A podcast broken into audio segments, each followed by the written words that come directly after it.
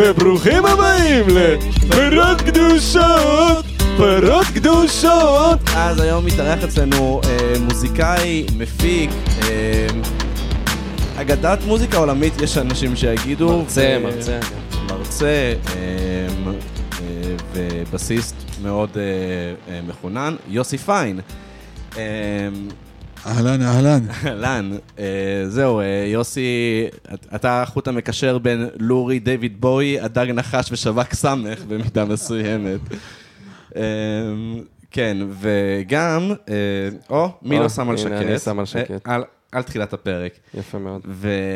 ואני למדתי ב-BPM, ושמעתי אותך מרצה, הייתי בהרצאה שלך, וקודם כל אתה, מאוד ריגש אותי ההרצאה עצמה, אה, בגלל התפיסה המאוד אה, הוליסטית שלך לגבי הפקה, שהיא אה, לא נגמרת ב, ב, בצלילים, היא לא מתחילה ונגמרת בצלילים, אלא היא, היא האוכל שאוכלים, היא... נכון. היא הוויד שמעשנים בסשנים. בדיוק, בדיוק. היא הזירי צ'יה שאתה צריך שיהיה לך, כל מיני גוג'י ברי וזה. כן, כאילו, בדיוק, זה, זה, זה כל, ה, כל החיים שלך באותה תקופה. נכנסים הרבה פעמים, אה, זאת אומרת, אם אתה רוצה להחזיק את זה לאורך זמן, זה צריך להיות הכל ביחד. זה לא, זה לא נפרד אחד מהשני. בדיוק, וזה זה נורא נורא ריגש אותי משום התפיסה ההוליסטית הזאת. ומה שעוד יותר אהבתי זה שאחרי ההרצאה, אז עמדנו מחוץ לבניין, ודיברת איתי ועם עוד כמה, חבורה של אנשים, היינו במין מעגל ודיברנו במשך איזה 40 דקות, וזו הייתה שיחה מאוד משמעותית עבורי, אה, מה- מהרבה מאוד בחינות, ו... וזהו, אז כאילו אני מאוד- מאוד שמח ש... שאתה פה איתנו. איזה כיף, תודה רבה. כן. אמ, ו... אנחנו מעט נרגשים, יוסי. זהו, אנחנו מעט נרגשים נרגשים. כי אנחנו היינו בהרבה מאוד הופעות, אה, בכל מיני קונסטלציות שלך, ומאוד, אה, זה, מאוד איזה אוהבים. כיף.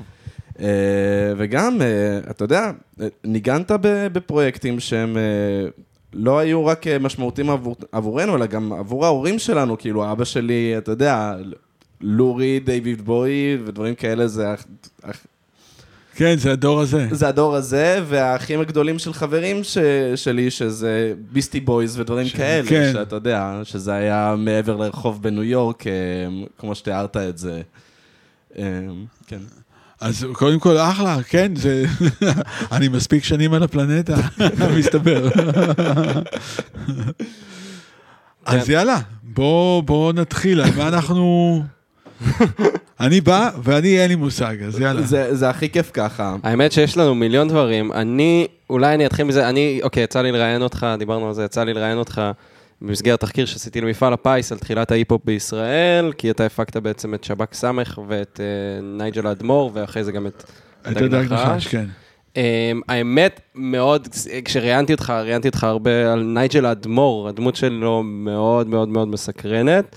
אה, הוא הביא כזה את כל ההיפ-הופ, אבל גם ה raggamuffin, raggamuffin. Ragga muffin, הוא, שינה את הדרך שבה אה, מדברים בשירים.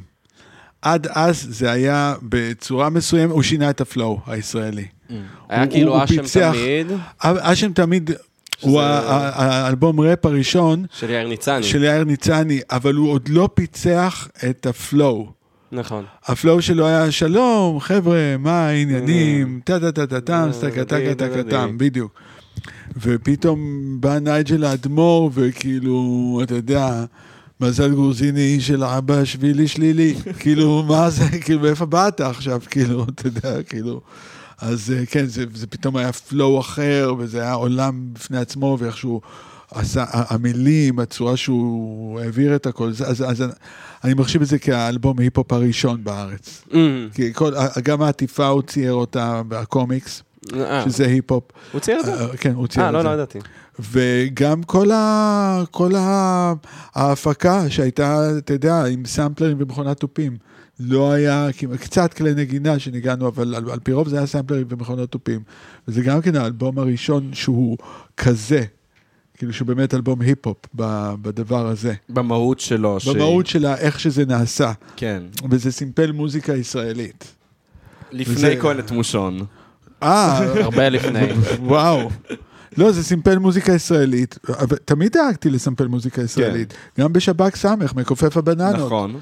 אה, ו- ו- ו- ומלא שירים, זה תמיד דאגתי שזה יהיה ישראלי. כן. תמיד דאגתי שזה יהיה ישראלי. ובאותה תקופה, כאילו, גם הסאמפלים, סליחה אם אני נכנס ל... ל- ל- רזולוציות. לרזולוציות של טכני, כי זה סתם זה מעניין אותי, אבל כאילו, איזה סאמפלים, סאמפלרים, סליחה, איזה סאמפלרים הכי השתמשו במוזיקה הישראלית, בהיפ-הופ הישראלי? לא השתמשו בשום סאמפלרים, אתה יודע מה? אני מדבר איתך עוד שנים לתוך ההיפ-הופ אחר כך, עוד אחריי. זה הדהים אותי שאנשים לא משתמשים בסאמפלרים.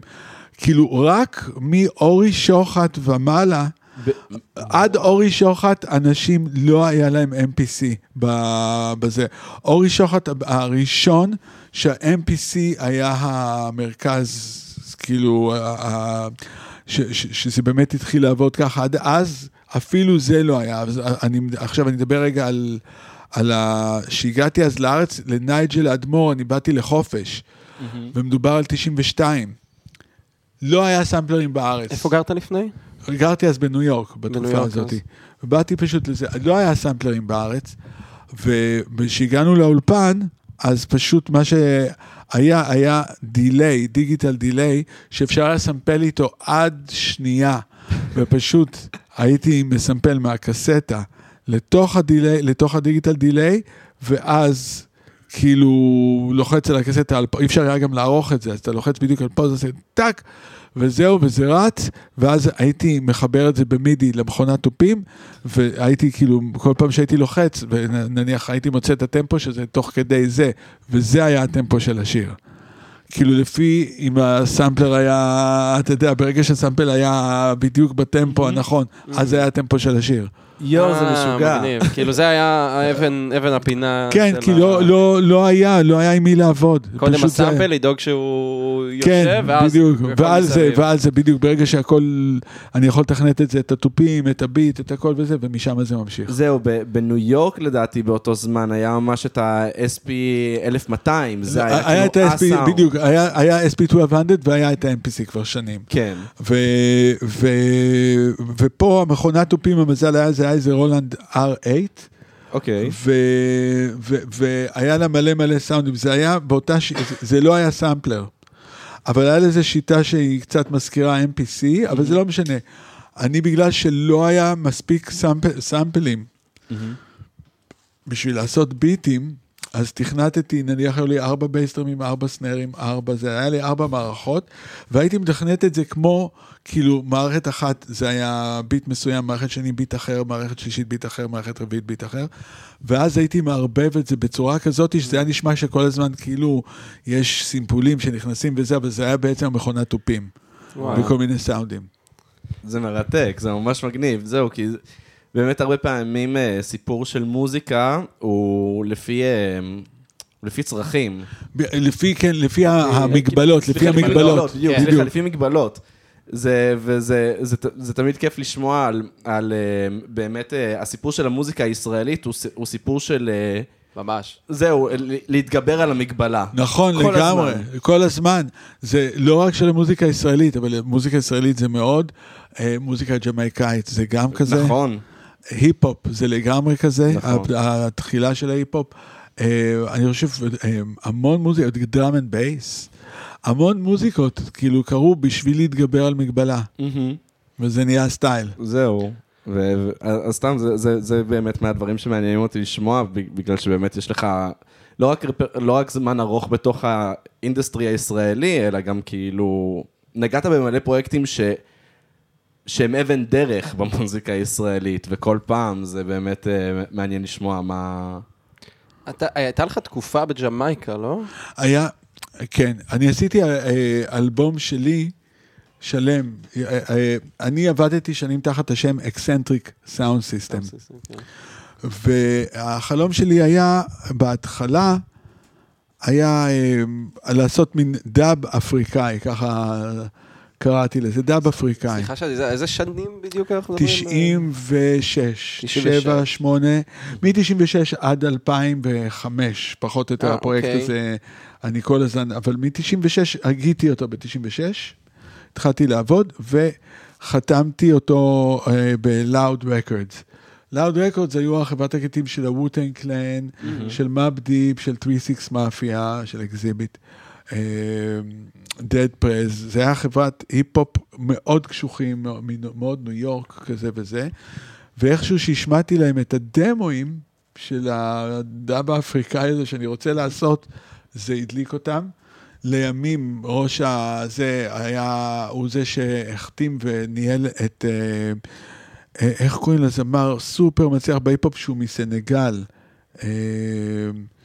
אה, אפריקאי, אחד הכי מצליחים. היום הוא... לא, הוא כבר לפני עשר שנים. אה, אה, הוא צר- הוא שר בצרפתית? לא, שר באנגלית. שר באנגלית? וואי, אז אני... לא... אה, anyway, שכחתי כרגע איך קוראים לו. אבל זה התחיל, ממש זה היה אבן דרך של ה- מה שהפך להיות, שהיום אומנים אפריקאים כאילו מאוד מצליחים ב- בכל הז'אנר הזה, ה-Eccentric Sound System היה ממש הסנונית, הבין הראשונים ביותר שהיה. בארצות הברית ספציפית? בארצות הברית, ו- וזה הגיע מתל אביב. וואו. כן, זה הגיע מפה, מהתחנה המרכזית. אשכרה. כן. מפה, באמת מפה. כן. אמ, אבל רגע, זה כבר, זה, עבדת על זה בג'מייקה? לא, לא. זה, עבדתי על זה בארץ, ואז בתור מתנה תמיד חלמתי לנסוע לג'מייקה. תמיד חלמתי לנסוע לג'מייקה, ועשיתי, אתה יודע, היה לי מלא מלא ביטים, עם מלא סימפולים אפריקאים, אבל הביטים תמיד היו ביטים של היפ-הופ או dancehall. ופגשתי את uh, פישי, שהיה בחור מאוד צעיר אז, והחלטנו, אתה יודע, כאילו, ממש, פישי בתחילתו, ועשינו איזה שיר, שנקרא מדורה הדליקו, מדורה הדליקו, ואמרנו בוא נעשה ביט. והיה לי כבר את כל הסימפולים, והיה לי 808ים, ב- כאילו בייסטרמים של 808 כאלה, שסימפלת? אה. ש... כן, שהיו מסומפלים, בדיוק, שהיו לי מסומפלים. אז כבר חזרתי לארץ, זה ב-95, היה לי סמפלר ASR 10 של Ensoniq. והיה לי כמה סימפולים, אז אפשר היה לנגן את הבייס דראמים כמו בס. ואמרתי בוא נעשה את זה מוזיקה מזרחית, בוא נעשה, הוא רצה לעשות dancehall, אני אמרתי אז dancehall, אז שיהיה מזרחי ישראלי, ועשינו טו טו טון טו דון טו דון. עם טון. 808?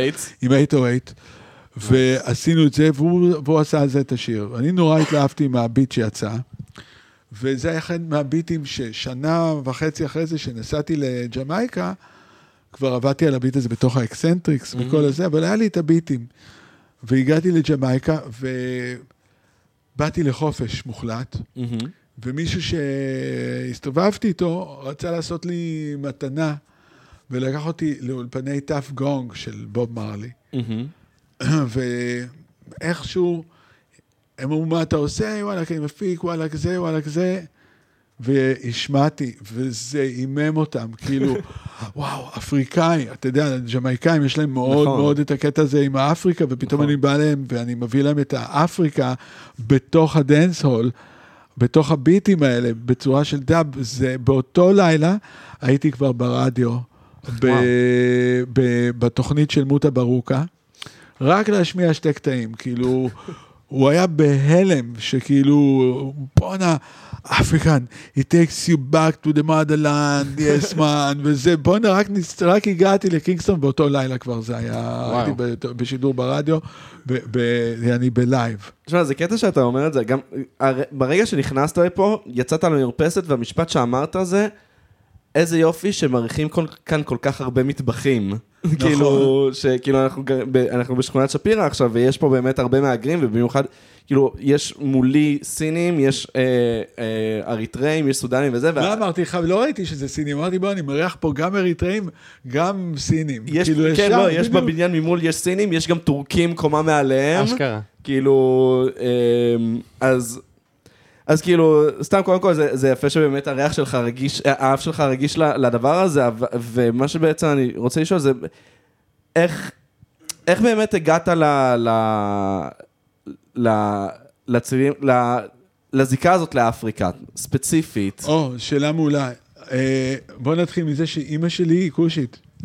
כן, אבל היא היא- מקריאולית, לפי מה בדיוק, שהבנתי. עם האימא, זה מה- היא- היא בכלל נולדה בפריז, גדלה בפריז, אבל גם אני המשפחה, נולדתי בפריז. או, כן. אבל המשפחה מגיעה ממרטיניק, ושזה אי ליד ג'מייקה. ובתוך המשפחה הזאת היה המון המון את הקטע הזה של הזיקה לאפריקה? גם לאפריקה, שזה לא בצורה חזקה מאוד, אבל זה, זה היה שם אחותה, דודה שלי כאילו, והבנות שלה היו רוקדות בלהקת מחול אפריקאית, אז זה, זה, זה קרה. דרך הרגעי, שאני מאוד אהבתי, הם תמיד דיברו אפריקה, אפריקה, אפריקה, אפריקה. ואז, כשאני עברתי לגור בניו יורק בגיל 20, התחלתי להיפגש עם המוזיקאים השחורים שאני הכי הערצתי. והם היו עושים פאנק פיוז'ן כזה, אתה יודע, ג'אז, פאנק, פיוז'ן. וכשבאתי להם הביתה, נדהמתי לגלות שהם מקשיבים למוזיקה אפריקאית. ובייחוד ספציפית למוזיקה אתיופית. ובדיוק היה אז עלייה מאוד גדולה, זה היה ב-1985, הגיעה איזו עלייה, כי היה מלחמה באתיופיה, אז מהר העלו מלא אתיופים. ואמרתי, וואו, איזה קטע זה, כאילו הוא מקשיב למוזיקה אתיופית, ואנחנו בארץ, אין לנו מושג מה זה מוזיקה אתיופית. נכון. רק בשנים האחרונות זה נהיה בדיוק, די אה, והוא בארץ. מקשיב, כאילו, אני מקשיב לו, אני בטוח שהוא אוהב ג'אז ואוהב uh, כל מיני דברים כאלה, והוא כן, הוא למד ג'אז, אבל הוא אוהב מוזיקה אתיופית. כן. והוא, אמר- כאילו, לא ידעתי ש, שזה הולך ככה. אמ, ואז התחלתי לשים לב שהמוזיקאים השחורים בארצות הברית מקשיבים הרבה פעמים למוזיקה אפריקאית. כי הם מחפשים את זה. הם מחפשים מאיפה הם יקבלו את ההשראה. כן. מאיפה הם יביאו איזה ביט, מאיפה הם יביאו איזה סאונד וזה, ומשהו בכלל באפריקה מסקרן, שאתה מתחיל לחפור, בייחוד בתור מוזיקה, אז אתה רוצה לדעת, אוקיי, מאיפה הפאנק הגיע, מאיפה, זה הגיע מהבלוז, מאיפה הגיע הג'אז והבלוז, זה, זה מגיע מאפריקה. מה- אז לאט לאט מגיעים לדבר הזה. זה, זה מתחיל עם הסימפולים, זה מתחיל עם, וואלה, נסמפל ג'יימס בראון. כן. בוא נספר לפני זה, בוא נספר לפני זה, ואז אמרתי, בוא נספר מאיפה הכל הגיע, וככה הגעתי למוזיקה אפריקאית. זה קטע גם כי בשנות ה... ה... בסוף שנות ה-80 ובתחילת שנות ה-90, אז לקחו הרבה מוזיקה ממערב אפריקה ספציפית, וכאילו שיווקו אותה ל- ללבנים באירופה ובאמריקה נכון, וזה, נכון. והמוזיקאים שרצו להזיע, הם הלכו דווקא למזרח אפריקה. אני עד היום חושב שמזרח וזה. אפריקה זה הדיבור, יוגנדה, אה, אתיופיה, אה, אה, בורונדי, כל המקומות האלה, יש שם דברים מטורפים מבחינה מוזיקלית, ואני לא מזלזל במערב אפריקה. לא, לא. שאני מתעסק הרבה עם מוזיקאים ממערב אפריקה, אבל מזרח אפריקה הוא, הוא אפילו יותר קרוב אלינו. כי זה יש משהו גם יותר ערבי, נכון. יותר מסולסל, שמי, כן. זהו, כן. בדיוק, זה הרבה יותר אמר- כזה, בדיוק. אמרית זה שמי, זה כאילו שפה נכון, שמית. נכון, נכון. אז, אה, אז ש- פה בארץ התחברתי עוד יותר למוזיקה אפריקאית, כי זה היה הרבה יותר דומה למשהו שהוא הוא שייך לפה. אז זה הרבה יותר קרוב מאשר כל דבר אחר, למה אני נכון. צריך, כאילו, עד ג'מייקה, עד זה, וואלכ, יש לי את זה פה, ובייחוד בתחנה המרכזית. בתחנה המרכזית. אז, אה, וראיתי שזה הרבה יותר דומה, המנטליות הרבה יותר דומה. אה, אז זה, זה היה... אתה השראה אמר, זהו, אתה. אמרת אז אה, בהרצאה שלך את אחד המשפטים שבאמת פוצצו לי את המוח עד היום. אמרת, אנחנו ערבים אירופאים. נכון. אתה אמרת את המשפט האמת הזה. שזה משפט ששמעתי אותך חוזר. אני. חזרתי על המשפט, על המשפט הזה עשרות פעמים מאז, אם לא מאות. אנחנו ערבים אירופאים.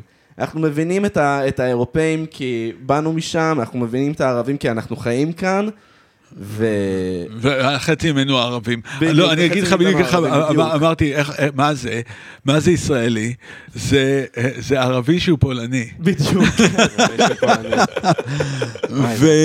וכי כי האימא יכולה להגיע מתימן, או ממרוקו, או או מעיראק, או ממצרים, ולא משנה, טריפוליטאים, אז הם ערבים, הם רק ערבים יהודים, זה הכל.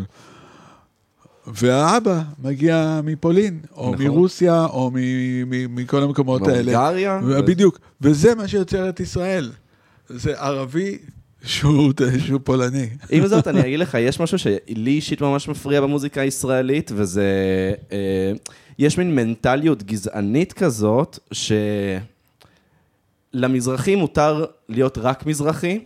אתה מבין למה אני מתכוון? נגיד, אה, האותנטיות היא תמיד באה מ- מ- מ- מכיוון המזרח וזה, והקיבוצים וכל זה, הם מחקו את כל הזהות האשכנזית, ואז הרבה מוזיקה מזרח אירופאית עבדה לנו.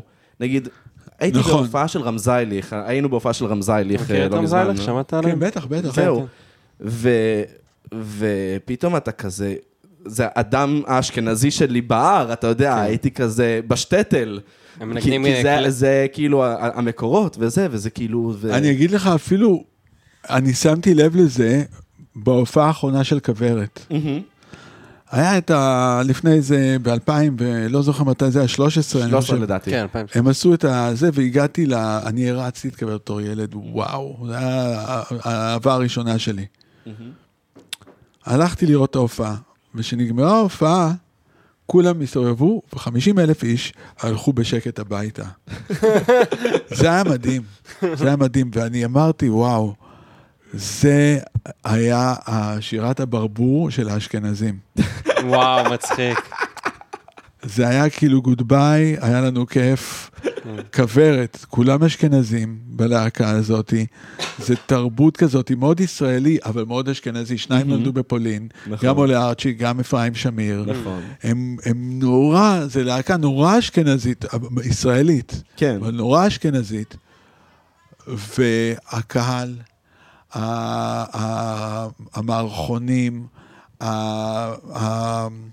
המורכבות, המורכבות האירופאית הזאת בתוך המוזיקה, מאוד מורכב בפנים, כל הדברים האלה, ומאז, אה, כן, זה, הילדים כבר, הדור הבא הוא כבר לא כזה, כי כמעט אצל כולם זה אבא מכאן ואימא מכאן, או האימא ואבא כבר מעורבים.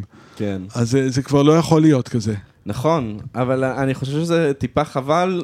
אמ, נכון. אבל אני גם חושב שזה באמת נטוע במין גישה כזאת שמין מאוד מתנשאת גם על המזרחיות במידה מסוימת של, אתה יודע, נגיד, ב, אני אקח באמת מה, מה, את הדוגמה הכי רדודה, אבל תוכניות אוכל נגיד, אז אם יבוא אה, מתמודד שהוא מזרחי, נגיד מרוקאי, והוא ירצה נגיד להכין מטבח איטלקי. יגידו לו, לא, אבל חסר לי את הניחוח של, סבתא. של סבתא וזה. אה. אבל אשכנזי שיבוא ויעשה מטבח איטלקי. הוא לא איטלקי, הוא מהונגריה. ההבדל בין הונגריה לזה, לאיטליה, זה כמו בין, לא יודע, זה, זה, סנגל ל- אז זהו, לאתיופיה. זה רק במדיה ככה, כן. זה לא בחיים עצמם. בחיים זה עצמם משפיע, לא. אבל זה אבל משפיע. ב- במדיה- אבל במוזיקה אנחנו לא רואים את זה. לא, במוזיקה אנחנו לא רואים את זה, אבל המדיה, היא תמיד רוצה לפלג ולקטלג, וחסר לי משהו מהבית של אימא ומשהו מהבית של אבא, וכל התוכניות האלה. תשמע, אני, אין לי טלוויזיה, עוד מעט, בקרוב, ב- מ-2006, זהו. יפה. אבל גם מ... על- מ... אני חושב שחזרתי לארץ, לא התחברתי יותר לטלוויזיה, ב-95, מהמם. היה לי איזה כבלים איזה שנה, וכשהייתי צריך לחדש את השנה הזאת, אמרתי, לא מחדש. לא מחדש, לא רוצה את הכבלים האלה. ו- ואני מאוד מאוד, כאילו, שנים על גבי שנים, ואז החיים שלי פשוט הרבה יותר טובים. טלוויזיה זה הרעל, זה ממש הרעל של המדינה הזאת. וגם, בייחוד הטלוויזיה. בייחוד הטלוויזיה. כן. זה רעל, מההתחלה ועד הסוף. זהו, ו... אני ממש מסכים איתך, ואני אני סתם כאילו נכנס לרנט, אתה יודע, על, על, ה- על העניין כן. אז זהו, הזה. זה, זה לא האנשים, זה רק איזה כמה אנשים שעובדים בתעשייה, בטלוויזיה, או ב, ב, ב, ב, כאילו בזה, אז הם רוצים, אה, אתה יודע, שהם, הם מחפשים בדיוק את הדברים האלה, כי זה מגניב, וזה, לא יודע, אני לא יודע את מי זה מגניב, זה שטויות, אבל אה, בטלוויזיה אי אפשר לטעום, אי אפשר להעביר את הטעם נכון. בטלוויזיה. אז מתחילים לדבר שטויות. זה מעניין, סתם דיברת על כוורת, אז אני באמת אה, לאחרונה כזה ראיתי, לא ראיתי את זה בזמנו, אבל את אה, סוף עונת התפוזים של אה, קוטנר, שהוא עשה אז את הסדרת כן, דוקו, כן, כן, כן. וממש הוא מדבר שם על כל תחילת הרוק אנד רול בישראל. עכשיו, לי, אני תמיד חשבתי כזה, כוורת, אריק איינשטיין, שלום חנוך. חשבתי, היה לי קונספט של רוק אנד רול כמוזיקה מאוד אשכנזית, מאוד לבנה אשכנזית. והוא מראה שדווקא ההתחלה הייתה מאוד, דווקא באה מה, מהמזרחיות. מאוד מזרחית. של המוזיקה הישראלית הייתה מוזיקת להקות צבאיות שמושפעת מאקורדיונים ומוזיקה רוסית, והוא מראה איך כאילו כל ההתחלה של הרוק אנד רול, בכלל הליבה של זה היה כזה אה, לוד, וגם ש... רמלה רמלה, ולוד. רמלה לוד. והיו להקות כאלה בכל הארץ, אבל תשמע, זה... לא יודע, אני יודע על, מה אתם מדברים, אבל בסופו של דבר, בשביל לנגן הרבה מהרוק, ואז הרוק היה ברמה מאוד גבוהה, היה צריך נניח פסנתרן נורא טוב. ובדרך כלל, או, או, כל הנגנים האלה, על, על פי רוב, לא כולם, היו צריכים לבוא עם איזשהו חינוך מוזיקלי. Mm. אוקיי? אז בואו ניקח מתי כספי ושלמה גרוניך ויוני נכון. רכטר וכל אלה, הם אשכנזים שגדלו אצל מורים למוזיקה, הרבה פעמים האבא היה מורה למוזיקה, שהכריח אותם להתאמן, והם היו חייבים לדעת הרמוניה וחייבים לדעת את כל הדברים האלה, ואצל אלה שהגיעו מהשכונות, הם ניגנו הרבה פעמים רוק, אבל הוא לא היה לו את התחכום הזה, היה לו את האנרגיה. היה לו את האנרגיה, אבל לא היה את התחכום, לא היה את הידע, וזה לא החזיק מעמד. זה לא החזיק מעמד. והאוזן של הקהל הישראלי שכבר הלך למועדונים האלה, התרגלו, אתה יודע, אוקיי, הם שומעים ביטלס, ואחרי זה דיפ פרפל, ואחרי זה סיימון וגרפנקל וזה, אז צריך מישהו שגם יודע אנגלית, ויודע לה- להוציא את האקורדים האלה, ויודע, לה- את- אתם מבינים? אז זה היה המון המון אז עניין של חינוך. אה, שמגיע לחינוך להתאמן על הדברים ולהבין את ההרמוניות ולהבין את כל הדברים האלה.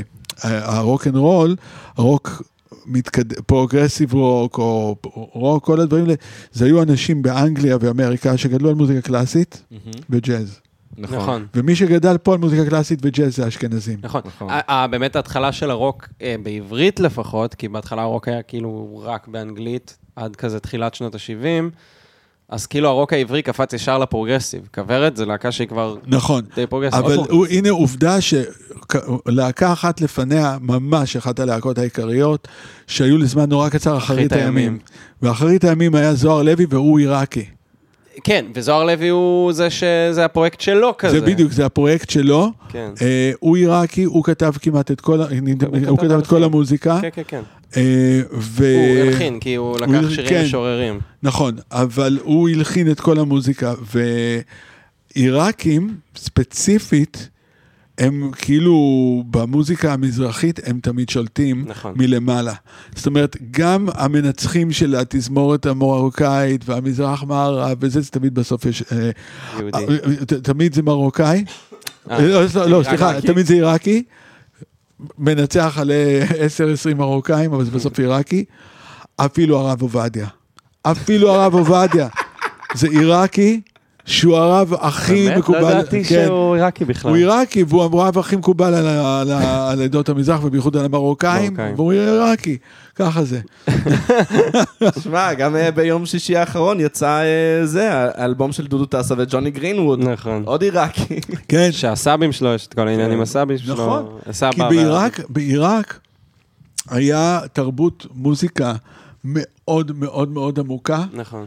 והיה שם אה, איזה, אה, כמו אוניבר, אוניברסיטה או משהו כזה למוזיקה של כל, ה, של, של כל המדינות הערביות. זה היה בעיראק, בבגדד. בגדד. ו... והם לימדו שם איך לרשום את זה וזה, זאת אומרת, התרבות של המוזיקה של העיראקית מאוד מאוד מאוד מאוד אה, מלומדים. עכשיו, היה לי חברים בתיכון, שהאבא עיראקי, ובבית רק מוזיקה קלאסית, והילדים לומדים לנגן, ורמקולים אלקטרוסטטיים, וזה תמיד אבא עיראקים, היו יותר חמורים מהיקים. כן. אז, אז, אז שכבר יש את המזרחים שכאילו הצליחו להביא את זה, הם בדרך כלל היו עיראקים. המרוקאים, היה להם את הדרייב, היה להם את ה... את ה אם הם הצליחו לנגן, היה להקת גן עדן. נכון. אוקיי, אז אה, הם, אה, אה, שלמה...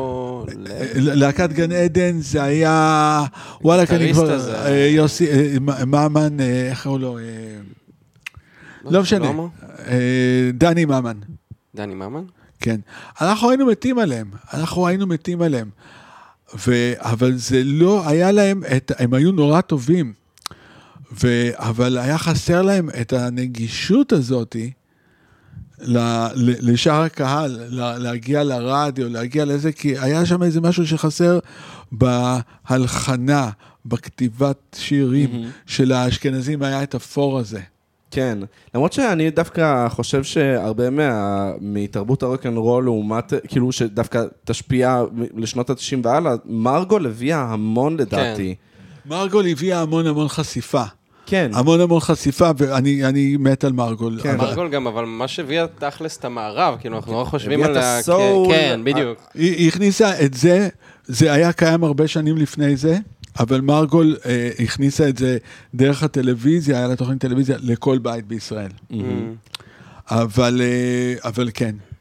לא, אבל כאילו, אנחנו תמיד חושבים על מרגול כבאמת אה, כזה מוזיקה מזרחית נטו, ואז אתה מקשיב אליה, ואתה לא, מבין שהיא בדיוק היא מה שאיחד את המוזיקה המזרחית עם כל הסול, וממש אמריקנה אפילו לפעמים. כן, אה, כן, היא לקחה, זה ירוסלב, ועשה לה את העיבודים, והנגנים שלה תמיד היו נגני פיוז'ן, הכי פאנק פיוז'ן שהיו פה באזור, זה תמיד מי שניגן איתה, מרגול. mm.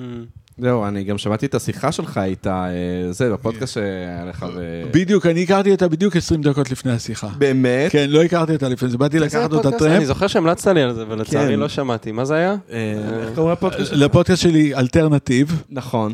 ויש יש שם 28 פרקים עם כן. מלא מלא נכון. מוזיקאים, ואחד מהם זה מרגול, אחת מהן זה מרגול, וזה אחד הפרקים הכי מואזנים. ואהובים, כי זה כאילו אה, משהו, היה לנו שיחה מדהימה על מוזיקה, זה נשמע מטורף. ואתה יודע, וממש דיברנו על, אתה יודע, וואלה, כי היא אהבה את זה, והיא אהבה את זה, ואחר כך השיחה התחילה בדרך לפודקאסט, כי לקחתי אותה טרמפ באוטו. אשכרה.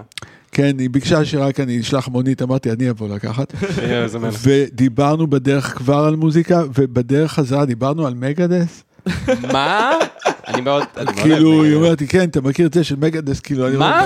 מרגול. מרגול דיברה איתך על מגדס? מגדס, רגע, כן. אני חייב להתעכב עם זה, מה נ- על על זה? הבן מה שלה? הבן שלה, היה לו הבן תקופה שהוא היה. אוהב מאוד מגדס וצ'ילי פפרס וזה, אבל היא, אבל הם הרבה, כאילו, אתה- מבין, כאילו, she knows what's אין על going on. מרגול. וואי. אני מדמיין את אה, זה, את מרגול אה, מקשיבה לדייב מסטיין. כן. כן, אבל... מורו מן. וואי, זה... בואי, המלעון. זה מדהים, כן. איזה מלעון הוא, כל הזמן, הוא. כן. אבל זה... וואי. כן, לא, אז מרגו, אני חושב שהיא תחנה שלא מתעכבים עליה מספיק בהתפתחות של הרוק בישראל בעיניי. נכון, אבל הקהל יודע. נכון. והקהל, וואלה, כי הלכה להופיע אחרי זה בהרצל 16, הגיעו עשרת אלפים איש. להרצל 16. להרצל מקום 16, שמכיל... עשרת אלפים איש. אנשים הגיעו, היה כל רוטשילד עד אלנבי, אי אפשר היה. להיכנס, ורק מי שהיא באה להופיע בזה, היו מצלמות מלמעלה שהראו את זה, כאילו רואים אותה כזאת, היא קטנה, קטנה, קטנה, בתוך, אתה יודע. עשרת אלפים איש, היא כאילו באה, היא חשבה שתופיע יותר 500, 600, אלף איש, לא חשבה עשרת אלפים. לא נכנסים עשרת אלפים לא, איש, לא, אי לא אפשר. קרוב, אבל כן, לא אי קרוב אפילו. לא, זה היה מטורף. וואו. אני אישית מאוד מאוד אוהב אותה, וזהו, זה ממש כיף. Uh, זהו, אז נגיד, אני, אני רוצה רגע לחזור טיפה לגישה ההוליסטית שלך ל, למוזיקה ספציפית, uh, עם העבודה שלך לדג, עם הדג נחש. כן. Uh, אני זוכר שדיברת על זה שהיה את תקופת ההיידרו בארץ. כן, אחת התקופות הגרועות. ושזה, כן, וש... ושזה חירב סשנים לחלוטין. וויד היידרו, כן? זהו, וויד כן. היידרו, ואז אתה אמרת, חלאס, אני אדאג לסמים פה בגלל שאי אפשר לעשות ככה, וגם לדעתי, אני לא זוכר, אולי הזיכרון שלי מטעה אותי, אבל אמרת שגם אסרת לאכול חומוס בהפסקת צהריים. לא, אסרתי ללכת לחומוסיות. אה, אוקיי. ולסטקיות, אסרתי על זה. כן, כאילו הבאתי מישהו שיבשל כל הזמן באולפן, נכון, וזה היה. כאילו, אתה, אין, אין מטוגן, אין כבד, אין את כל הדברים האלה, אני רוצה שכולם יהיו כלילים, יעבדו כל היום, ואני רוצה ש... אני לא יכול שאנחנו כאילו נתכוון ונתכוון ונתכוון, ואז בגלל שפתאום מישהו הביא איזה וויד מהחברים שלו, והוויד הזה מפיל, או סתם וויד גרוע, כי אז היה, היה כל גידולי היידרו נכון. מורעלים לחלוטין. וזה כאילו, אי אפשר שאנחנו, כאילו, יש לנו שבוע לעבוד באולפן, לבזבז, אתה יודע, יומיים, שלוש, רק על סאטלות גרועות ביותר, ועל אוכל, על שעות, אתה יודע, מרכזיות, בגלל שכולם כבדים. אז אמרתי, פעם הבאה, אני מצאתי איזה מישהו שאני ידעתי שהוא, זה וויד טוב, וזה, הוא יביא את הוויד, אתם לא מתערבים יותר, כאילו. כי אחרת אנחנו לא נספיק להגיע לעשות אלבום טוב. אם הסאטלה לא תהיה טובה, האלבום לא יהיה טוב, אם האוכל לא יהיה טוב, אז זה, זה הכל יהיה בתוך המוקלט. זהו, ואיך אתה, נגיד, רואה עבודה כזאת עם, ש- עם הרכב, שזה באמת, אתה יודע, להיות גננת של אה, שישה אנשים, לעומת, נגיד, לעבוד אה, עם אדם אחד, כמו נגיד נייג'ל, אה, ש... אני מעדיף הרבה פעמים לעבוד עם האנשים. כן? כי כן, יש איזה משהו, יש אנרגיה. אה, יש מלא רעיונות בחדר. יש, אה, במקרה של הדג נחש, זה כולם מוזיקאים ברמה. באמת, אין שם מישהו שלא יודע לנגן על כמה כלים, אה, והוא אוהב כל מיני סגנונות מוזיקה, ו, ואתה פתאום או- צריכים, אה, מישהו יש לו פתאום רעיון לקולות. והוא לא אחד הזמרים, אבל יש לו רעיון לקולות, ולזה יש רעיון לזה, ולזה יש רעיון לזה. או פתאום, הקלידן מנגן את ה bassline, הוא מביא bassline, והסקסופוניסט תופס את הגיטרה, וההוא תופס את התופים. כל הזמן היה איזה מין וואו. הפריה כזאתי, שהיא מאוד חשובה, שמתי שעובדים רק עם בן אדם אחד, אין את ההפריה הזאת בדרך כלל. נכון. אני לא נכון. אומר uh, שזה לא יכול לקרות, אבל זה לא כזה. זה, אני קורא לזה AI, זה, אה, זה נכון מתי שיש כמה מוחות בחדר, נניח יש איזה כמה מוחות טובים בחדר, זה AI מתוך עצמו, כי כאילו, אתה אומר, אני רוצה שיהיה גרוב ויהיה מדליק ויהיה זה, ופתאום יש לך איזה חמישה, שישה מוחות, או מילים. או כל מיני דברים כאלה שמביאים, זורקים רעיונות. אתה זה, זה AI אמיתי. אתה חושב ש-AI באמת אה, מאיים על, מוזיקה? אני לא יודע אם הוא מאיים על המוזיקה, הוא בטוח הוא מאיים על האנושות, אני בטוח שהוא מאיים על המוזיקה בצורה מסוימת. זה- לא שמוזיקה לא תצא טובה, רק בקרוב מאוד יגידו, אני רוצה שמיק ג'אגר ישיר, ריק רובין יפיק, דוקטור דרי יהיה המיקסר, וקניה ווסט יבוא וייתן בית באמצע, והביטלס אה, יכתבו את השיר, וזה יקרה. השאלה אם זה, זה משהו שאני תמיד מתחבט בו, האם זאת טכנופוביה, או שזה באמת... כי תמיד מגיעה טכנולוגיה חדשה והיא תמיד מאיימת, אם זה סאמפלים וזה... לא, זה ככה היה עם המכונת תופים בהתחלה, בדיוק. בהתחלה שיצאה המכונת תופים הראשונה, אני התלהבתי, וואו, בואנה, אני יכול כאילו, תופים, בואנה, זה נשמע יותר טוב מתופף, אבל כאילו, ה- מה, הסאונד, זה היה ה- LinnDrum? ה LinnDrum הראשון, לא שמעתי bass drum עם ה- עם הקלאק הזה, עם הפאק. פתאום זה היה ככה ב snare יציב, תמיד דשט כזה, אתה יודע. כן. ויכולתי לתכנת, וזה עושה בדיוק מה שאני רוצה, כאילו, ב- ב- ב- בדבר הזה. ואז אמרו, זה בחיים לא יחליף מתופף, וואלאק, זה החליף ועוד איך זה החליף. כן, וגם עוד בזמנו, פרינס, מייקל ג'קסון, כאילו... בדיוק, כולם הלכו על זה בהתחלה, ולאט לאט זה הפך להיות סטנדרט, ואז כן. חזרו יותר לתופפים, אבל בינתיים המכונות תופים והתוכנות כל כך התפתח, שהיום אתה אפילו לא יודע מי זה מה. אתה לא יודע אם הוא תכנת את זה, אם זה מישהו אחר תכנת את זה, איך זה תוכנת מה. כן, אבל נכון. זה לא משנה, זה התקדם ברמה כזאת, שהגיע הפרוטולס וכל העריכות, אמרו, לא, זה לא יחליף, ועוד איך זה החליף. בהתחלה לא היה לזה סאונד מדהים. נכון. לסמפלרים לא היה סאונד מדהים בהתחלה, לא. אבל זה כן החליף. וזה ה-AI יחליף. אבל זה לא יהיה רק AI, אבל אני חושב שאנחנו נקבל אלבומי מופת. שהם יהיו, המוח האנושי לא יוכל להמציא את זה. הם יגידו, וואלכ, תעשה לנו משהו בסטייל של מוצרט, אבל באך. וואלכ, וה-AI לא יצטרך עכשיו ללכת שמונה שנים לקונסרבטוריום בהולנד, למצוא את הדבר הזה, אתה מבין? כי יש לו כבר את ה-10 אלף בדיוק. שעות. ו- ויגידו לו, וואלכ, ותעשה את הזה ל-96 כלים בתזמורת, ותמצא מי הסמפלרים הכי טובים בזה וזה. אתה תשמע את זה, זה יהיה מטורף. ואנחנו אומרים את זה בעצב או ב... לא, אנחנו לעצמי, משלימים, באמת. אנחנו, אנחנו משלימים עם זה, ואני מתכונן, אתה יודע, בהתחלה, אתה יודע, לנסות, כאילו, אתה יודע, בוא נעשה, בוא נראה מה קורה אם אני מבקש, אה, וואלה, מוצרד, ביחד עם דיוק אלינגטון. כאילו, כן. בוא נראה אם זה יצא. ומשהו יצא. זה אולי לא יצא מקס... בהתחלה מדהים, אבל אתה כאילו, וואו, בואנה, לא חשבתי על זה בחיים ככה. אני בערך השימוש הראשון שלי בצ'אט GPT, זה ביקשתי שיכתוב לי שירים של להקות בריטיות על אוכל ישראלי. תן לי שיר של זפלין על שקשוקה, תן לי שיר של ביטלס על פלאפל, כאילו, זה, זה ככה שיחקתי עם זה כל היום.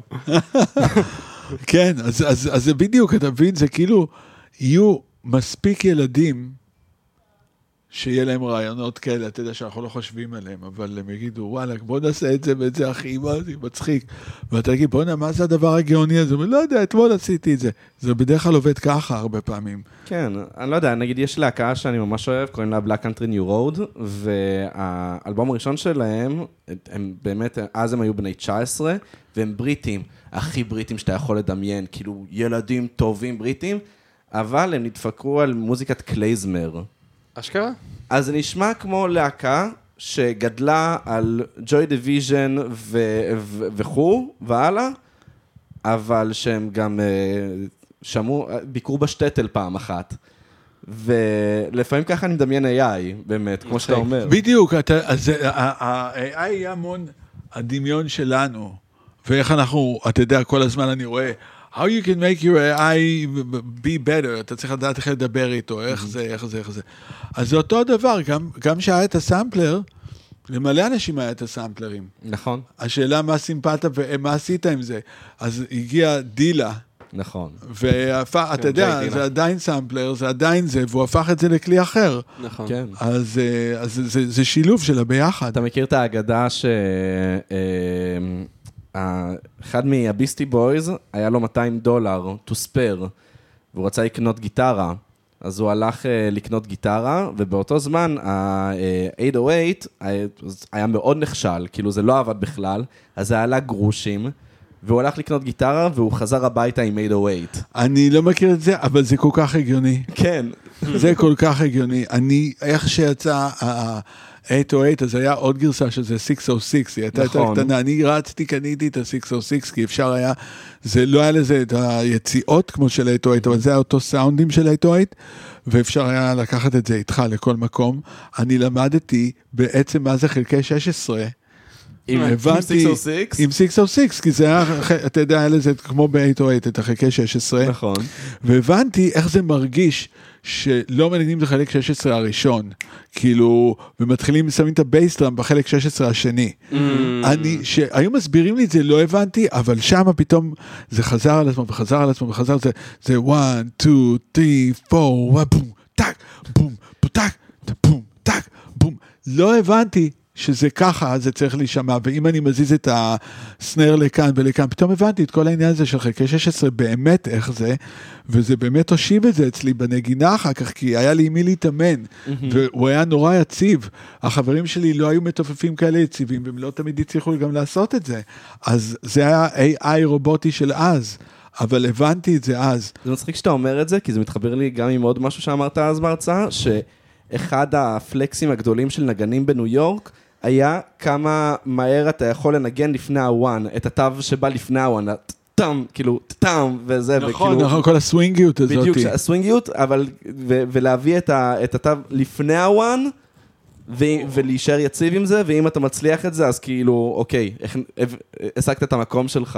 אה, כן, זה היה או לפני. או אחרי, אם היו לך כן. laid back, נכון. אתה צר- צריך לד- לדעת איך להזיז את זה מיד אחרי הבייסטראם, ולזה, כן, זה בום, זה לא בום, אלא זה בום, ולהמשיך לנגן ככה,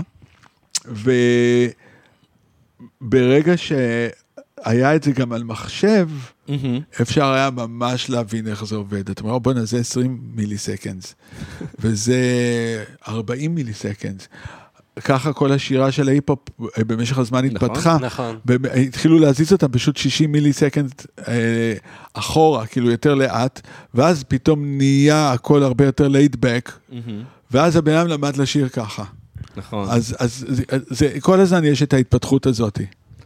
זה מגניב. לא, זה גם, זה גם קטע כאילו שנגיד, באמת, אה, אם אנחנו מדברים על טכנולוגיה וזה, והיום למשל, אה, כאילו, נגיד, זמר מכונן כמו טי-פיין, שהוא זמר... הוא באמת מ- זמר. זה זמר באמת- מדהים. הוא פורץ. דרך. הוא כן, פורץ ברור. דרך, ו- וכאילו הבחירה שלו להשתמש ב- באוטוטיון, כשהוא זמר, אחד, באמת, כן. שמעת אותו שר בלי אוטוטיון? כן, כי אף אחד לא האמין שהוא יכול לשיר, אף אחד לא האמין. שהוא, שהוא כן. לא יודע לשיר. בדיוק, ובגלל ואז זה הוא בא הוא והוא שר את זה ממש טוב. הוא עכשיו- את זה ממש טוב, והעניין הוא ש... אמ, אחרי, אחרי, שכו, אחרי שהוא כבר לימד את כולם להשתמש באוטוטיון, עב- עבר, אתה יודע, את כל ה... מה- מלצחוק על זה עד שאף אחד כבר לא יכול לשיר בצורה אחרת, כי אנחנו כל כך רגילים לאוטוטיון, ואנחנו כל כך רגילים ל... אפילו זמרים מקצועיים מתקנים אותם, כאילו, כדי שיישמע מדויק יותר, ו... ו... ופתאום הפורצי דרך של הדבר הזה הם דווקא חוזרים אחורה, ללא כן. להשתמש בדברים האלה. נכון, מלא מלא. כאלה שהתחילו עם מכונות וזה, בסוף עוברים לנגן לייב. בדיוק, לגמרי, כן. לגמרי. כן, זה, זה ממש מעניין בעיניי, ו... כן, זה איזשהו, אתה יודע, פיצוי. כי מצפים, שאתה נמצא בדור מסוים, מצפים שאתה תהיה פורץ דרך. שאתה הדור הבא, לא רוצים שאתה תעשה משהו כמו שכולם עשו, רוצים שאתה תביא את ה... בוא'נה, מה הדיבור הבא? מה הדיבור הבא? אני גם כן אקח בירה, אם כבר אז כבר. אמרת שאתה לא שותה אלכוהול, יוסי. אה, לפעמים בירה, פעם ושמה וזה, כאילו... בעצם אני רעב. בירה, כן, בירה כאילו קצת משביעה. פצעה לרעב, כן. אני, טוב, אני רוצה לשאול על אה, עוד עניין ששאלו אותך על זה הרבה, וזה כאילו, אני לא יודע אם זה נמאס לך או לא, אבל באמת על העבודה עם דיוויד בוי. אה, קראתי ראיונות שלך שדיברת על לעבוד עם דיוויד בוי. אה, סך הכל נשמע באמת שהוא פנה אליך פשוט, אה, נכון? ב-95, הקפיץ אותך לניו יורק. סך הכל נשמע שהיית די נגן סשן, כן. מבחינה הזאתי. מה בכל זאת היה, הופעתם לייב אחרי זה? מה היה, איזה לא, אני לא דינמיקה הופעתי איתו הייתה? אף פעם. לא לא הופעת- הופעתי, לא. רק על האלבום, עבדנו רק על האלבום. אה, וזה היה מדהים, כי קודם כל, אה, רק אחרי שהוא מת התפרסם המכתב, שבו הוא מתאר איך הוא הולך לעשות את האלבום שאנחנו עשינו. מהמם. והוא הוא אמר, אני רק רוצה נגנים שחושבים מחוץ לקופסה לגמרי. שהם יכולים לנגן אין, אבל הם יכולים גם לחשוב מחוץ לקופסה, ובגלל זה המליצו עליי. אה, וכל הנגנים שהיו באולפן היו כאלה. כל אחד יכול היה לעשות, הגיע מסטייל מסוים ויכול היה לעשות משהו אחר לגמרי. ו... ה- אז זה, זה היה איזה מין אה, שילוב, כמו שאמרתי קודם, ה-AI הזה, הוא רצה מוחות מסוימים איתו באולפן, שחושבים בפני עצמם, וכל פעם שאמרתי לו, מה אתה חושב על זה? הוא אומר, אתה תחליט. כאילו, הוא לא אמר פעם אחת מה לנגן, הוא רק אמר מה לא לנגן, אם הוא לא אהב. אבל הוא אף פעם לא אמר מה לנגן, וכאילו, זה נתן לכולם המון חופש והמון uh, ביטחון. וואלה, הוא קרא לי בגלל שאני יודע לעשות משהו מסוים, אז בוא, אני עכשיו, זה הצ'אנס שלי להוציא את זה. זהו, גם בתקופה הזאת הוא ממש אהב את טרנט רזנור ספציפית. הוא כן? כן, ממש בדיוק, זה היה. בדיוק, זה היה בדיוק התקופה הזאת. נכון. בדיוק התקופה הזאת, והוא חיפש בדיוק את הדבר החדש, את הדבר הבא. מה היה הגישה שלך ל-Nine Inch Nails באותה תקופה? לא הכרתי את 9 Inch Nails, אבל אני הכרתי את, אה, את מי שהשפיעו מאוד על 9 Inch Nails, סקיני פאפי? ה-Young God. אוקיי. לא מכיר.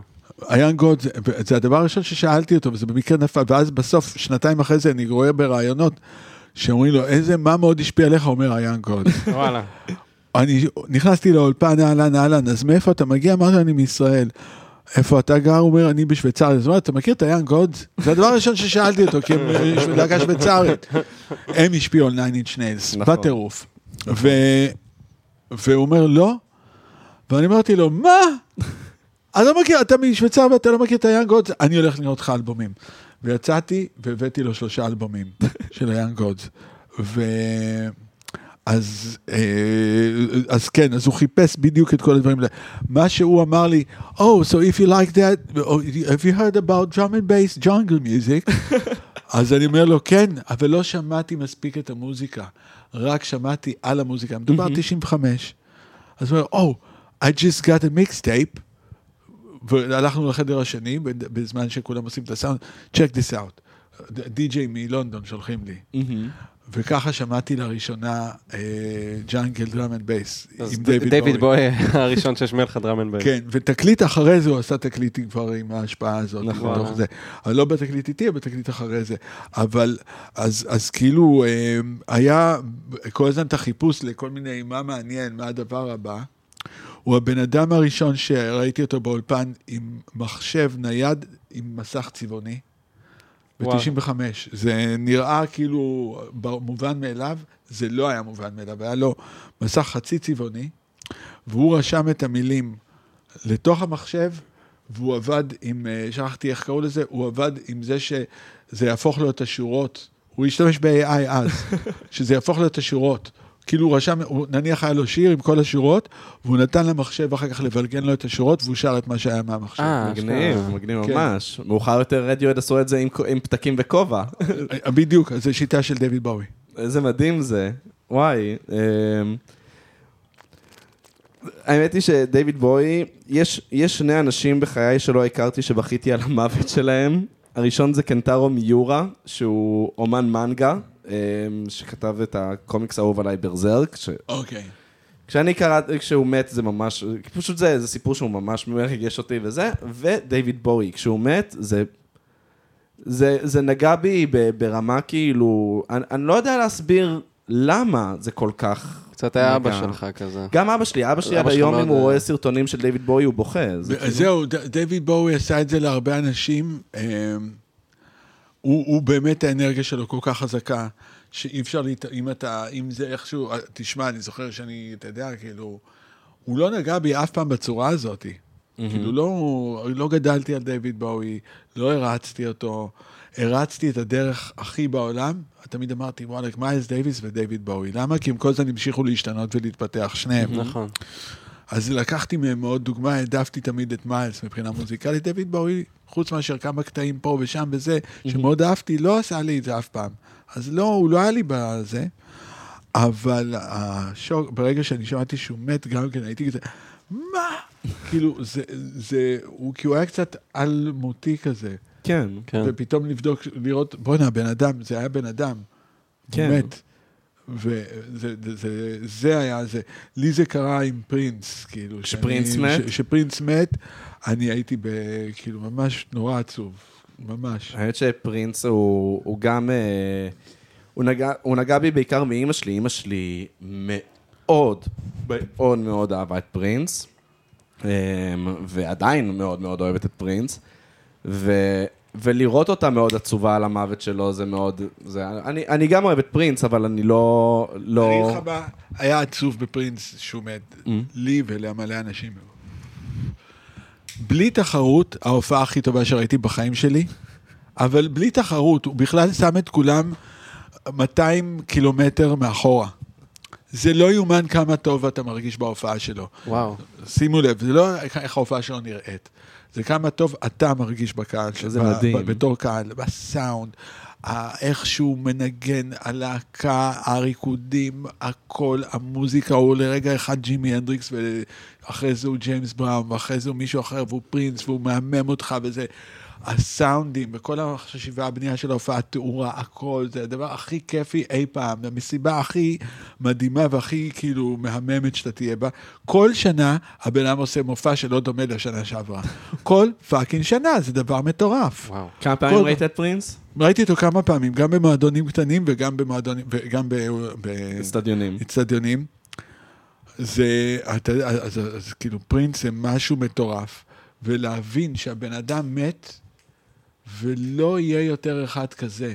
זה סגר את הפינה הזאת של מישהו שהוא, מה- שהוא המשיך את המסורת הזאת של להיות רקדן מדהים, כותב שירים מדהים, מפיק מטורף, גיטריסט הכי טוב שיש, מופיע הכי טוב שיש עם הסאונד הכי טוב שיש. זה לא תראה את זה יותר בצורה כזאת. אה, אה, ברונו מרס זה מישהו שקצת ממשיך את הכיוון הזה, שהוא גם נגן, הוא גם נגן טוב, הוא גם זז טוב על הבמה, הוא גם משתנה, הוא יכול להיות גם סטינג, והוא גם יכול להיות ג'יימס בראון, וגם יכול להיות מישהו אחר. אז זה היחידי שעוד ממשיך את המסורת הזאת בצורה שלו. ושניהם ממש נמוכים במקרה. וואלה, לא ידעתי את זה. כן. ברונו מרס נמוך? ברונו מרס מאוד נמוך, וגם פרינס היה מטר חמישים ותשע. לא, אני חושב שאפילו פחות מזה. אני יצא לי... לפי הכל. זה הגוגל. אז אוקיי, אז לפי הגוגל, כי עמדתי לידו פעמיים. לא, לא יצא לי לדבר איתו אף פעם, אני. לא האמנתי, ש- אני לא... החברים שלי, הוא עבר לידינו, היינו במועדון שלו, הוא עבר לידינו, ואני מזהה שזה פרינס, והם אפילו לא זיהו שזה פרינס. זה היה מטורף. כמה לא זיהו שזה פרינס. כאילו, הוא הלך לידינו, וזה היה נראה כמו איזה תימניה רזה.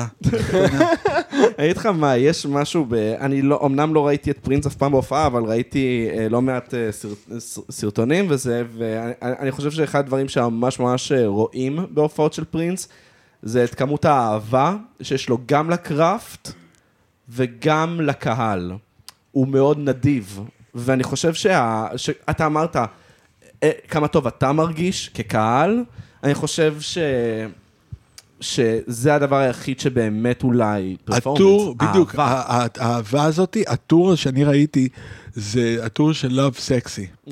זה מ-88. כל מי שניגן עם פרינס לאורך שנים אמר שזה היה השיא שלהם, כאילו, אבל פרינס בסוף הטור הזה הפסיד איזה סכום מטורף, כי ההופעה הייתה כל כך מושקעת, הסאונד והבמה היו כל כך מושקעות, שאי אפשר היה להחזיר את זה אפילו שזה היה באצטדיונים כאילו של מדיסון סקוויר גארדן כאלה וזה, זה לא היה מלא, הוא לא היה בשיא הפופולריות שלו אז. כן. והוא עשה את כל הטור, והוא ידע שהוא מפסיד מאות אלפי דולרים. והוא אחר כך נרגע מלעשות טורים איזה שנתיים, והוא חזר לעשות כאילו דברים אחרים קצת בשביל להחזיר את הכסף. זה, עד כך הוא אהב את זה. כן. הבן אדם היה מופיע במדיסון סקוויר גארדן, גומר את ההופעה ב-11, וב-1 הוא היה כבר במועדון אחר, קטן, קטן, קטן, עושה ג'ם כל הלילה, ואני ראיתי גם את זה במקומות אחרים. אם, וזה דבר אחד שתמיד ידעת, אם פרינס מופיע באיזשהו עיר, בוא נגיד אם הוא היה מגיע ומופיע בפארק הירקון, הוא אחר כך היה מופיע באיזשהו מקום, או בתדר, או במועדון האזור. היו מגיעים אחרי הצהריים החבר'ה שלו, אומרים, אה, היום אה, בלילה תכין שזה יקרה, ואל תודיע לאף אחד. וואו. אתה מגיע בשעה נניח 11, אי אפשר לעמוד ברחוב, ברוב קהל, אל תודיע לאף אחד, אז זה זה בסדר. בוא'נה, פרינס מופיע, בוא'נה, פרינס מופיע, בוא'נה, פרינס מופיע. זה משוגע, האמת היא שזה... אמ, אה, קלצ'קין מה- מהרדיו EPGB סיפר לי אה, שאחרי ש- LCD Soundsystem הופיעו בארץ, הם הלכו לבלות ברדיו. עכשיו, אני... אני מאוהב ב-LCD Soundsystem. אחת, כאילו, אצלי, יש לי שלושה אומנים שהם הטופ של הטופ ללב שלי, אני לא אומר הם הכי טובים בעולם, הם על- בלב שלי, שזה רדיוהד, ביורק ו-LCD Sound System. אוקיי. ו...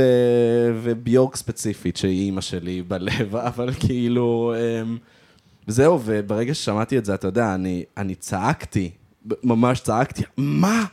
יא בן זונה, איך, איך דבר כזה קורה, שאתה יודע, ש... תאר לך, כאילו, כמו שאתה אומר, עם פרינס, זה גם בן אדם ששמר על אורח חיים הכי בריא. זה גם כן, איך פרינס? יכול להיות שהוא כן. כן? הוא היה אוכל נורא בריא. הוא היה אוכל גם עוף וזה, אבל הוא היה אוכל נורא בריא. אתה יודע, ספורטאי למופת, יש מיליון אה, סיפורים איך הוא משחק כדורסל ופינג פונג וכל זה. הוא כאילו היה כל הזמן ספורטאי, הוא היה רוקד על הבמה, הוא היה מתחיל... תשמע, הבן אדם, אני, אה, הרבה מהאנשים שעזבו את ה... מלנגן איתו, הם עזבו לנגן איתו, כי הם לא יכלו לעמוד בזה שההופעה נגמרת, והם רוצים ללכת לישון, וזה היה חוק, אם אתה מנגן עם פרינס, אז ברגע שהוא קורא לך, יש לך שעה. והוא אומר, עכשיו אנחנו מופיעים, אז הם אומרים כאילו, וואלכ, אנחנו הופענו, חוזרים למלון, רוצים ללכת לישון, לא, מתחיל עכשיו, אה, הולכים, נותנים עוד הופעת מועדון עכשיו, עד ארבע בבוקר. וואי. ואז הטיסה או הנסיעה באוטובוס מתחילה בחמש בבוקר. ואז ישנים בנסיעה. כן, אבל זה, אם אתה לא שומר על אורח חיים כזה, אז אתה, אתה זה לא, לא כולם הוא. כן, אתה לא יכולת לעמוד בזה. כן. אתה, היה לך חוויות טורים כאלה, שהן היו. אינטנסיביות? וואו. מה וואו. למשל? אמ, מלא טורים. אמ, טור אחד שזכור לך כ- כטור שבירכת על הרגע שהגעת הביתה. אוי, זה רוב הטורים, מה... לא, אבל, אבל כאילו, ש... יותר נכון, הגוף שלך אומר לך, טוב, שבא, טוב שחזרת. אוקיי, אני אתן לך דוגמה אחרת. הי- הייתי מנגן עם מישל אנדגה אוצ'לו, היא האימא של הניו סאול.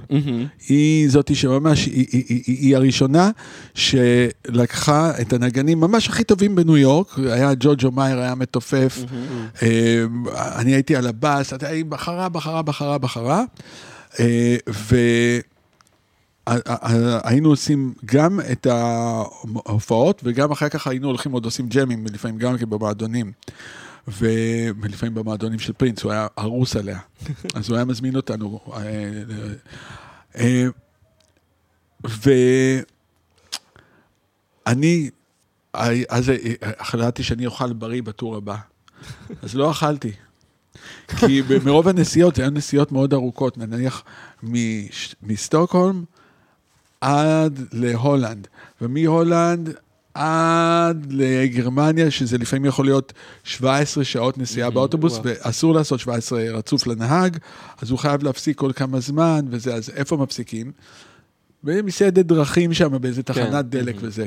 כולם יודעים, יואו, מקדונלד, מקדונלד. אני לא אוכל מקדונלד, חזרתי חולה. אוי, לא. כי לא אכלתי, חזרתי נורא חלש. ב tour הבא אמרתי, טוב, הפעם הזאת אני אוכל איפה שעוצרים, אני אוכל בזה. ומצאתי שלפעמים אין מה לעשות, וחייבים לאכול גם ג'אנק, כי אחרת אני לא אשרוד את ה tour. אבל היום אני יודע שבתקופות שבהן אתה אה, אה, כן מפיק, אז אתה, יש לך מין, כל מיני דברים שאתה אוכל ספציפית לתקופות ההפקה. אה, דברים שלא יעייפו אותי במשך היום. זהו, אה, לא, אבל גם יש לך, אמרת שיש מין ז, אה, זרעים כאלה, אני לא זוכר אם זה... צ'יה? לא, לא, לא, לא, צ'יה. זה, זה, זה לא היה, זה, זה היה כל מיני תוספים כאלה שאני יודע שהופכים אותנו ליותר חכמים גם כן. כן. זה הגינקו. גינקו, גינקו, בדיוק, גינקו. אני אז. הייתי בתקופה של הגינקו.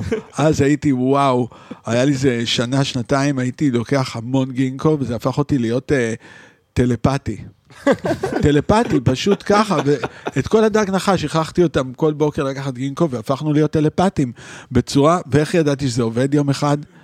אה, הזמנו את קוטימן. להתארח. הוא היה בחדר אחר, ואי אפשר היה לראות, אלא רק עם מצלמה, היה איזה מצלמה, מעגל סגור כזה, וראינו אותו על המחשב. אז הוא לא יכול לשמוע אותנו ולא יכול לראות אותנו, והוא רק הגיע, ואנחנו לא אומרים לו מה לעשות.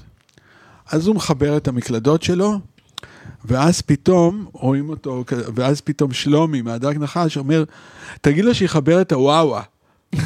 אז למקלדת, הוא נורא טוב בזה, שיחבר את הוואווה. ואז עוד לפני שמישהו מספיק לצאת מהחדר, פתאום רואים את, אותו מסתובב, ומחפש ומוציא את הוואווה. וזהו, אמרתי, זהו זה.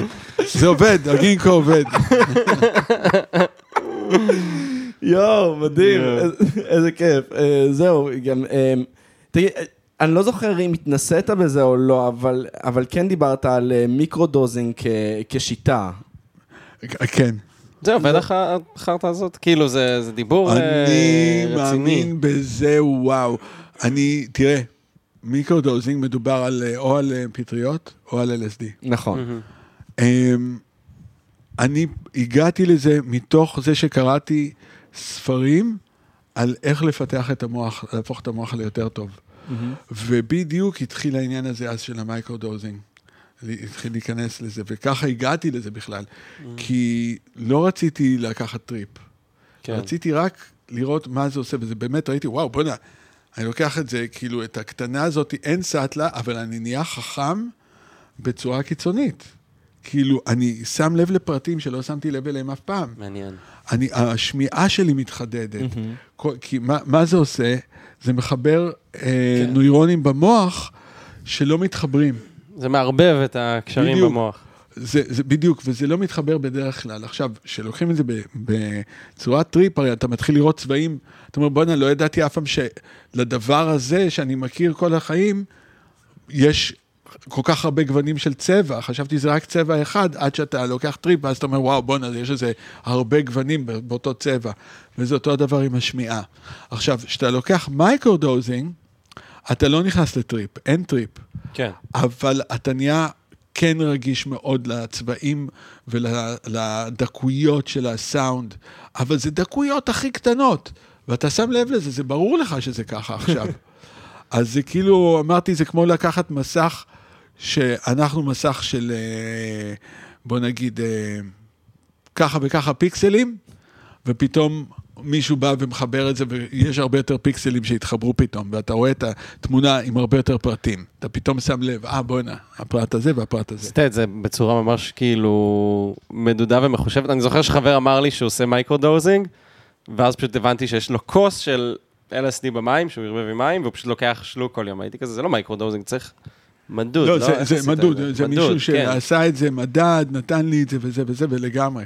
וראיתי שזה עובד. אני נורא הקפדתי, ברגע שקלטתי שאני קצת מתחיל להיכנס אפילו לאיזשהו מצב, אה, אה, וזה קרה אולי פעם או פעמיים, לא שנכנסתי לטריפ, אבל שזה הגיע למשהו שהזכיר לי שזה כבר... קצת. בדיוק, שזה כבר שם אמרתי, לא, זה, זה חזק מדי, אני לוקח אפילו חצי מזה. אבל uh, היה לי תקופה כזאתי, uh, וכל כמה זמן אני, אני אוהב uh, בחזרה לחזור ולקחת את זה עוד יותר, כי אני, אני מבין את הזה, אבל זה עוזר לי מאוד מאוד בתקופות מסוימות, בריכוז, ב... אני מתחבר הרבה יותר מהר. אם משהו, אני לא אוהב משהו, אני מיד יודע את זה. ואם אני אוהב משהו, אני מיד יודע את זה. זה עוקף לי את ה... אני לא צריך לחשוב כל כך הרבה. זה כאילו, המוח פועל מהר מאוד, וה... ואתה אתה מהר מאוד... זה מדויק? לא, זה לא מדויק. טק, טק, טק, אתה מיד מדייק את זה. יש משהו שאתה מדבר עליו גם על, אה, על אה, הבנה גברית והבנה נשית במוזיקה, נכון. ואתה ספציפית דיברת על אה, הזמן להתעורר של הדג נחש. נכון. שהייתם בנים, היה דאבסטפ נכנס חזק לעולם, והייתם נכון. בנים, ואמרתם, יאללה, עושים, עושים את הצחוקים וזה, ו... עושים דאפסטפ כמו שצריך. כהלכתו. עשינו זמן להתעורר. בדיוק. ב- רק בסוף של זמן להתעורר יש את הרגע את ה drop, דאבסטפי בדיוק. האמיתי. אבל עשינו את זה ככה, שכל הסאונדים היו ממש דאבסטפ, נכון. ואז הגיעו הבנות לאולפן, ואנחנו משמיעים להם, וכולנו dudes כאלה, ואתה יודע, נותנים בראש, כולם כזה. והבנות זוג. זה, ו- והם כאילו לא זזות, ואני אומר, מה זאת אומרת הן לא זזות? מה זאת אומרת הן לא זזות? יש פה percussion ערבי, יש פה דרבוקות, איך זה יכול להיות שהן לא זזות? הם הסתכלו בטלפון, תוך כדי שאנחנו משמיעים להם את זה, בדקו הודעות, אמרתי, אוי ואבוי, זה לא מה שאני רוצה. והם הלכו, ואמרתי, לא, אם הם לא אהבו את זה, אני רוצה שהם יאהבו את זה, ואז הורדתי לאט לאט את הסאונדים של הדאבסטפ, והחזרתי סאונדים אחרים, פשוטים, שלא היו לפי החוקים של הדאפסטפ, ופתאום זה התחיל לרקוד מחדש, והיה יותר ידידותי ויותר חברותי, הרבה יותר אותנטי לדג נחש, ופעם הבאה שהם באו להקשיב לאותו שיר, פתאום הם רקדו ונהיה חפלה באולפן. אז אמרתי, אני מאז, אם, אם נשים לא מגיבות, זה לא עובד. מעניין. זהו, אז אני אני- שואל את עצמי, האם יש עוד דברים שבהם אתה כאילו מזהה את זה, את הדברים האלה ש... שאנרגיה נשית היא- נורא חשובה בדבר הזה, כאילו, ולאו דווקא ברמת היצירה, אלא ברמת ה... שצריך שתהיה אנרגיה פמ... כאילו, כן, פמינין. פמינין, פמינין, בטח, בדיוק. בטח, בטח. אז איפה עוד אתה מזהה את זה, נגיד, אה, נגיד במוזיקה שאו שיצרת, או, ש... או שאתה שומע מהצד ואתה אומר, אוקיי, זה לא יכול לעבוד, כי זה מאוד דודס וזה, וכאילו, מעניין אותי אם... בואו ניקח את, ה, את המוזיקה, את הדודס האולטימטיבית, מטאל. טרש מטאל אפילו. הייתי בדיוק, מחדד. כאילו המטאל של עכשיו, כאילו המטאל הזה, כן? כן. עם כל ה... וזה.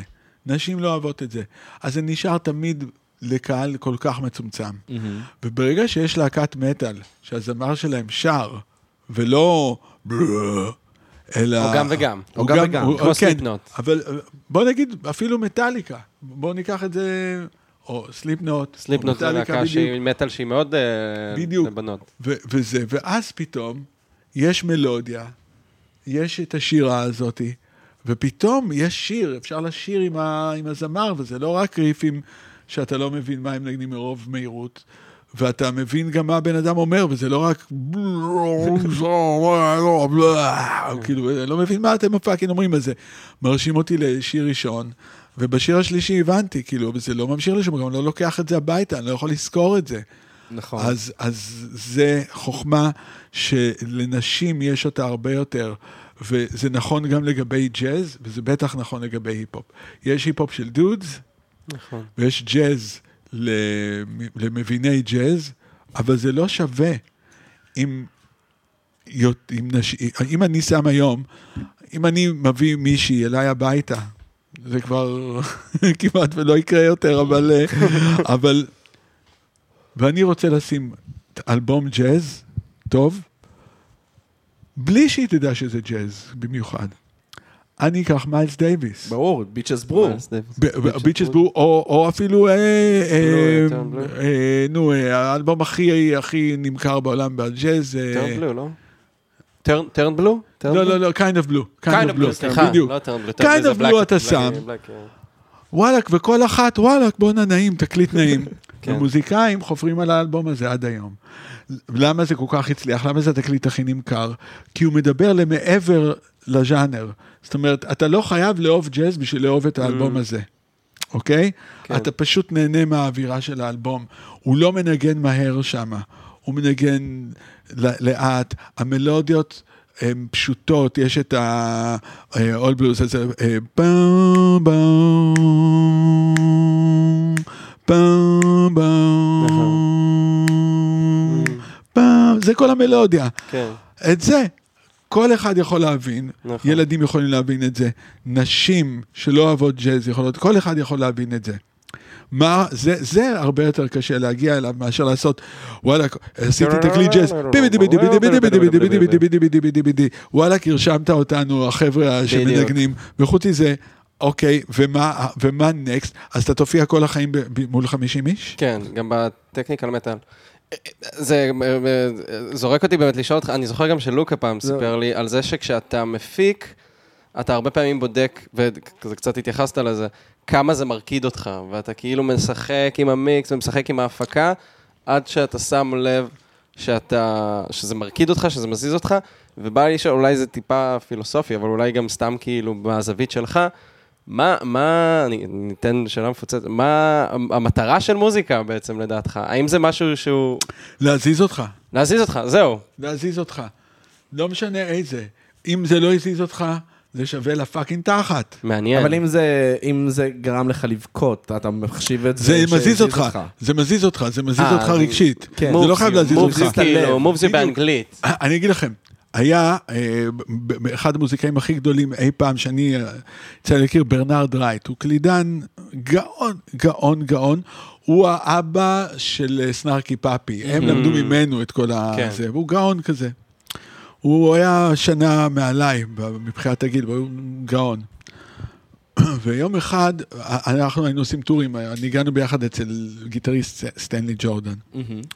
והוא היה מאוד מאוד כזה היפ-הופ, היינו לגמרי בהיפ-הופ, היינו נגנים ג'אז, וב tour bus היינו שומעים כל הזמן, מה, מה, אתה יודע, את ההיפ-הופ הכי שיצא באותו רגע. אז הוא היה נורא חזק עם הביטבוקס, כאילו היה כל דבר זה, בום, צפוקה, צפוקה, צפוקה, על כל דבר הוא היה שם, הוא אומר, יואו, this is it.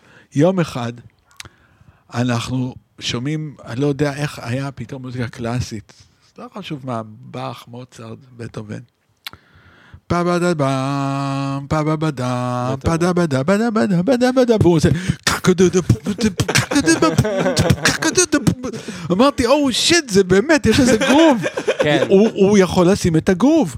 מה, וזה מראה כמה זה נכון, שזה הזיז, שבעצם בטהובן, שהוא עשה בדה בדה בדה בדה בדה בדה בדה בדה, זה רוקד, זה זז.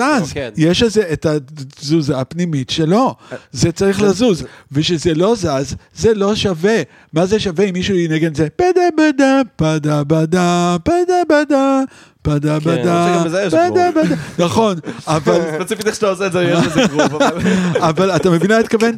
זה כן. צריך, ומה הופך מנצח אחד שעושה את התזמורת לזה שכולם רוצים את אותה יצירה בביצוע הזה ולא בביצוע ההוא, שוואלכ בואנה זה מתיישב לך נכון, זה מזיז אותך. אתה יודע שזה מתחבר לי למשהו שכאילו, אני חושב, אמ, אמ, בין, מה היה ההבדל בין סצנת הפאנק של ניו יורק לבין סצנת הפאנק של אנגליה? כן, שאנגליה שמעו רגאיי. נכון. אה, מעניין. האנגלים, הם הביאו את הרגאיי. אבל- כל, אתה, אבל זה יותר בפוסט. כאילו, לא, ג'וני. רוטן וכל, לא, הם- לא, הם בסקס לפני. פיסטולס? הקלאש, הקלאש. זהו, הקלאש מסתדר לי, לא, אבל- אבל גם סקס פיסטולס, הם כן. שמעו רגאיי, כי רגאיי היה כאילו הדבר המגה חתרני. הנה כל המהגרים, מ- אה, שזה, בדיוק, הם זה הביאו היה... את המוזיקה, הם, ואנחנו הם הביאו להם, המהגרים. בדיוק, שהם הלכו וראו, אתה יודע, הם ילדים אנגלים לבנים, גדלו על רוקנרול, אתה יודע, וזה וזה, ופתאום הם הלכו וראו מסיבות עם סאונד של בסים, שהם לא האמינו, שהם פתאום ראו שאנשים, הג'מייקאים מגיעים, ומגיעים למסיבה, הם, הם מביאים משאית עם כל, הס- עם כל הוופרים, אוקיי? ואז הם שמים את זה, וזה בסאונד, ומתחילים לאלתר על זה על המקום, והכל קורה על המקום, כן, וזה, והם אומרים, או שיט, כן. בואנה, זה הכי פאנק שיכול להיות, כי זה, בדיוק. אתה לא צריך להיות מוזיקאי אה, עשר בשביל לעשות את זה, אלא אתה צריך להתכוון לזה ושיהיה לזה איזה גוף מסוים, וזה האנגלים לגמרי. נכון. אני גם חושב שזה בכלל קשור ל, ל, לשיטות אחרות של להסתכל על החברה, כי נגיד, אמריקה היא מאוד מאוד מחולקת לגזע, היא גזענית. נכון, נכון. לעומת כן. אנגליה שהיא מחוברת, שהיא מעמדית. וכל הפנקיסטים היו ממעמד מאוד נמוך, נכון. יחד עם, עם המהגרים, נכון. שהם היו בעצם באותו מעמד, נכון. ואז יש חיבור. א- ארצות הברית, אני, כשהייתי בארצות הברית, לא, כאילו לא הבנתי גזענות עד שהייתי בארצות הברית, ששם כאילו פתאום הבנתי, אוקיי, כאילו הייתי בדיטרויט, ואז הלכתי אה, ל- לקנות אה, מצרכים, ב, ב, כאילו ב, בסופר, כאילו גטו ממש, כן. וכאילו, וקיבלתי מבטים קשים, ממש, מה, מהקופאית, וגם מעוד אנשים מסביב וזה, ואז אמרתי לעצמי, אוקיי, יש כאן כאילו כן, יש, זה, זה, זה אין לי כמה... כסף בדיוק כמוכם, כאילו, כן? כאילו, אני באתי עם, עם המעט שחסכתי, ו- ו- ו- ואני חוזר, אני לחלוטין ל- ל- לישראל, אבל כאילו, ו- וכאילו מעמדית אולי אנחנו יכולים להתחבר רעיונית, אבל אמריקה היא לא שם, אמריקה היא לא מעמדית, אמריקה היא גזעית מאוד. מאוד, והם כל הזמן רק מחריפים את זה לצערי. נכון, כן.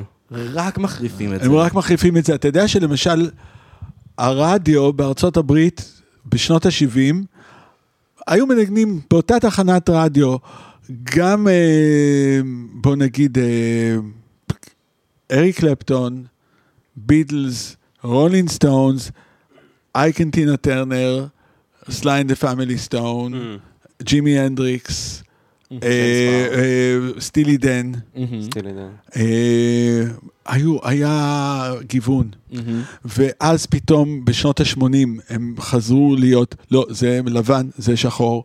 ואז אם אתה, אני זוכר בניו יורק, זה היה טראומטי בשבילי להגיע לניו יורק, ולא למצוא תחנת רדיו אחת שמנגנת גם וגם. אם זה היה תחנה רוק, אז הם מנגנים רק רוק, ואם זו תחנה שחורה, אז מנגנים רק מוזיקה שחורה. למה אין fucking תחנה אחת שאפשר לשמוע את שניהם ביחד, שיר כזה ושיר כזה? נכון. לשמחתי הרבה, הגיע האינטרנט. והדור של אחרי זה, לא מעניין אותו הדבר הזה, מעניין אותו איזה שירים הוא אוהב. לא מעניין אותו בכלל אה, מאיזה סגנון זה. כמובן, יש כאלה שהם יותר על סגנון מסוים, אבל, בעיקר, אבל זה לא עניין של צבע. כן. זה עניין של מה אני אוהב יותר ומה אני אוהב פחות. אז, אז הרדיו הפך להיות משהו כאילו, בסדר, זה, זה ברדיו, וברדיו תמיד משמיעים רק אותם פלייליסט של 20 שירים באותו שבוע, ואתה לא תשמע יותר מ-20 ו... אני חושב, יש 40 שירים שמנגנים בתחנת רדיו בארצות הברית לשבוע מסוים, וזה רק ה-40 האלה. אתה לא נכון, תשמע וואו. עוד משהו. top 40 מה שנקרא. כן, זה ה top 40, וה top 40 הוא בכל פורמט. כאילו, כן. אם אתה גילית איזה תחנה, אפילו שאומרת וואלאק, אה, אתה יודע, כזה, אתה בסוף תשמע את אותם 40 קטעים עוד פעם ועוד פעם ועוד פעם. זה, זהו, זה היה נורא. זה, זה מבאס, והאמת היא שדווקא דווקא, אה, היה בתחילת שנות האלפיים, היה מין movement שכן הכניס פתאום דברים אחרים, נגיד אה, TV on the radio, שכאילו... נכון. היו הכי, כאילו, אתה יודע, הם היו הכי שחורים בעולם והכי סול, אבל הכי פאנק והכי, כאילו, וואו, גרוב. נויזי כזה לגמרי. ו- וכל מיני דברים כאלה, ו- ולצערי, זה חצי מת, וזה חזר להיות סגר- סגרגטיבי, אה, לצערי. אה, תראה, כן, הם לא כתבו שירים מספיק טובים לדעתי. On the radio? כן, הם, משהו בהם היה לא נגיש, אני כל פעם קניתי עוד אלבום שלהם ועוד אלבום שלהם ולא הצלחתי להתחבר לשירים. וואלה. לא היה לי נעים לשמוע אותם, לא היה לי חוויה נעימה. ראיתי אותם בהופעה לראשונה, הם פתחו ל P-Funk, לג'ורג' קלינטון Nice. ופרלמנט פאנקדליק, והם פתחו, לא ידעתי מי הם. אבל אני זוכר שבאיזשהו שלב אמרתי, oh shit, מה זה, זה כאילו, הם ממש להקת noise כזה. הגיטריסט היה noisy לגמרי, אבל קונטרבסיסט ומתופף, זה היה נורא מוזר. ואני זוכר שכאילו, וואו, הקהל נתן להם respect מטורף. לא, לא אהבו אותם, לא הבינו אותם, אבל ה respect היה מדהים. היום יש את זה בצורה אחרת, אני אגיד לך מי עושה את זה כן היום. Thundercat. נכון, כן, לגמרי. נכון. Thundercat לחלוטין. אה, וכל הזה, הם כבר מערבבים את כן. הכל. אה, לואיס קול שמגיע לארץ. כן, או, מגיע יש שם לארץ. נכון. אה, גם לי. כן, כן, אשכרה. כן. כן. לואיס קול כאן, אני חושב שזה המוזיקאי הכי מגניב ש... מגניב. הוא ממש אנחנו ממש מגניב. אוהבים זה אותו, המוזיקאי כן. שאני הכי אוהב להקשיב לו, איזה מלך. זה לואיס קול, כבר כמה שנים. למה לדעתך יש אה, חיבור כל כך אה, סימביוטי ובאמת אפילו פרזיטי ברמה מסוימת, בין קומדיה לבין מוזיקה מרקידה רצח, כמו לואיס קול וכמו... פשוט אין... הם באמת פרזיטים אחד של השני, הקומדיה וה... וה... להזיז את התחת. אני זה חפרתי? על קומדיה. גם. הוא אני. חפרתי על קומדיה ב- ב- אז, כשהייתי גר בארצות הברית, אז היה אה, מאוד את הקטע, אתה יודע, ב- בכל ה talk shows, אז תמיד היה גם איזה קומיקאי בסוף. ואני ממש ראיתי מלא מלא אה, רעיונות עם קומיקאים. זה טיימינג. אה, מה אוקיי, שמשלב- וואי, מה שמשלב. מעניין. זה טיימינג, כי כל הקטע של קומדי זה רק מתי אתה אומר את, ה, את הפואנטה, את הפאנץ', והטיימינג, וכמה אתה שותק אחרי זה בשביל לתת להם... אה, לצחוק. לצחוק, או לא זה. כן, בדיוק. עכשיו, על מלכי, ו- וזה גם כאילו עניין מלודי. זאת אומרת, הם גם אומרים את זה. לגמרי. אה, אה, מתי הכל עולה, מתי... ראיתם את הזה של קריס רוק, שהוא מופיע בדרום אפריקה, ואחרי זה בלונדון, ואחרי זה בארצות הברית, ולפעמים מת, מתח, הבדיחה מתחילה שהוא מופיע מהקהל בדרום אפריקה, ואז הוא אומר, It's your wife! ורואים פתאום את הקהל באנגליה צוחק, ורואים את הקהל בארצות הברית צוחק. והוא אומר את אותו טון, בדיוק אותו הדבר, עם אותו טיימינג מדויק, זאת אומרת, הוא עשה את זה חזרות, הוא אמר, you know who is the זה? It's your wife. ואז הוא נשאר בשקט. הטיימינג הזה הוא בדיוק כמו להביא את הפזמון הנכון. כאילו, להביא את, ה... איך... את הפלואו הנכון, איך אתה אומר את זה. כי אחד יכול להגיד, and I love you, וזה לא זה, ואז זה and I love you, וזה אתה תזכור את זה, לעומת כאילו ההוא, או, או ההפך, כן? התזמון הזה מאוד מאוד מאוד משנה. עכשיו, עוד דבר שעם לואיס קול, זה בכלל, אה, זה מבדר, כי כאילו הוא לא לוקח, הוא הכי רציני שבעולם. כן, זה ממש הוא התעקשות של הרציני והלא הוא, רציני. הוא, הוא מצליח לקחת את הרגעים האבסורדים שבתוך הרצינות, כאילו בקליפים שהוא עושה, שהוא מצלם את כולם מנגנים אצלו בבית, כאילו, כן. אז הרי הוא פתאום מתמקד בדיוק על ההוא שבודק בטלפון כן. באמצע הנגינה, וזה, וזה מצחיק. כן. כאילו, אתה אומר, וואלה, כאילו, זה מצחיק, אבל הוא חושב על כל פרט ופרט ופרט ופרט. אז זה, בכתיבה של, אה, של אה, קומדי, הכתיבה היא נורא חשובה, הכותבים זה כמעט הכל, ואז הביצוע. כן, בלי הכתיבה, זה לא מחזיק מעמד. נכון. רק ביצוע טוב לא, לא אוכל. נכון. והרבה פעמים שראיתי, למשל, אה, קומיקאים אה, בינוניים, טובים, בינוניים בינוניים, בכתיבה או בינוניים בינוניים, בהגשה? בינוניים, בינוניים. באופן כללי. הייתי מגיע אחר כך לארץ, ואומר, בואנה, ההוא אמר להיא, וואלה, למה את לא רוצה? וזה מיד נהיה עם איזה מבטא, ומיד יש איזה מבטא של תימניה, תמיד הם מחכים תימניה כזה, נכון. לא רוצה שאנחנו נעשה, כאילו, זה תמיד אותו, אותו שטנץ, אז באותו רגע זה קצת מצחיק, אבל זה לא מחזיק מעמד, זה לא כתוב מספיק טוב, נכון. וזה לא מבוצע מספיק טוב.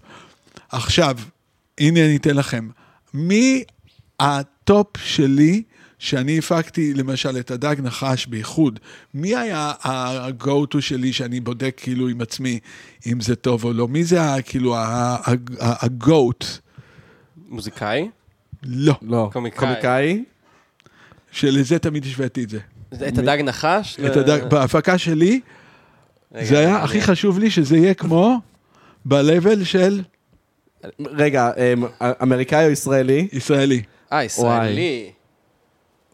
לכו על הכי obvious מכולם.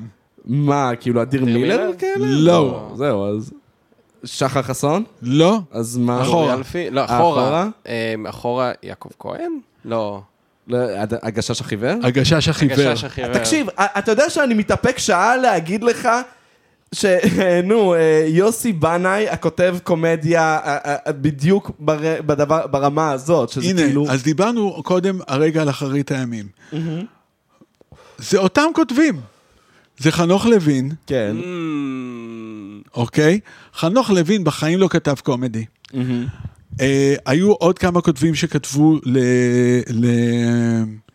זה היה סרט על פשנל. מהמם.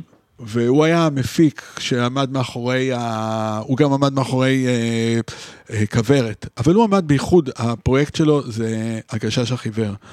והוא ראה שיש להם את כל הכישרון, אומר, אתם תעבדו פה, ואני הולך להשיג לכם כותבים טובים. והוא הלך לניסים אלוני, שלא כתב בחיים שלו שום קומדי, אמר לו, מה אתה בא אליי? הוא הלך לחנוך לוין, אמר לו, אתה תכתוב קומדי. אני רוצה שתכתוב זה. אמר, הם אמרו לו, מה קרה לך? תכתוב. עכשיו, מה שהיה מדהים. בגשש החיוור, וזה מה שגדול, הם לא מנסים להצחיק אותך לאורך, לאורך כל הדליברי המופע אין שלהם. פאנץ', יש כאילו... הם כאילו, הם- זה כל כך, הטיימינג שלהם כל כך מדויק, והמבטא שלהם לא מנסה להצחיק אותך, אלא זה המבטא האמיתי, זה הבן אדם האמיתי, זה מה שמצחיק אותך.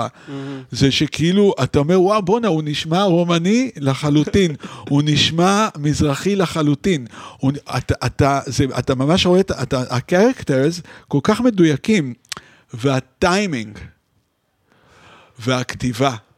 זה כותבים באמת טובים, וזה אותו הדבר בשירים. אם אתה רוצה להיט, אתה צריך שהכתיבה תהיה מדהימה, אתה צריך שהביצוע יהיה מדהים, אתה צריך שהטיימינג יהיה מדויק, כאילו ש, שיעביר את זה נכון.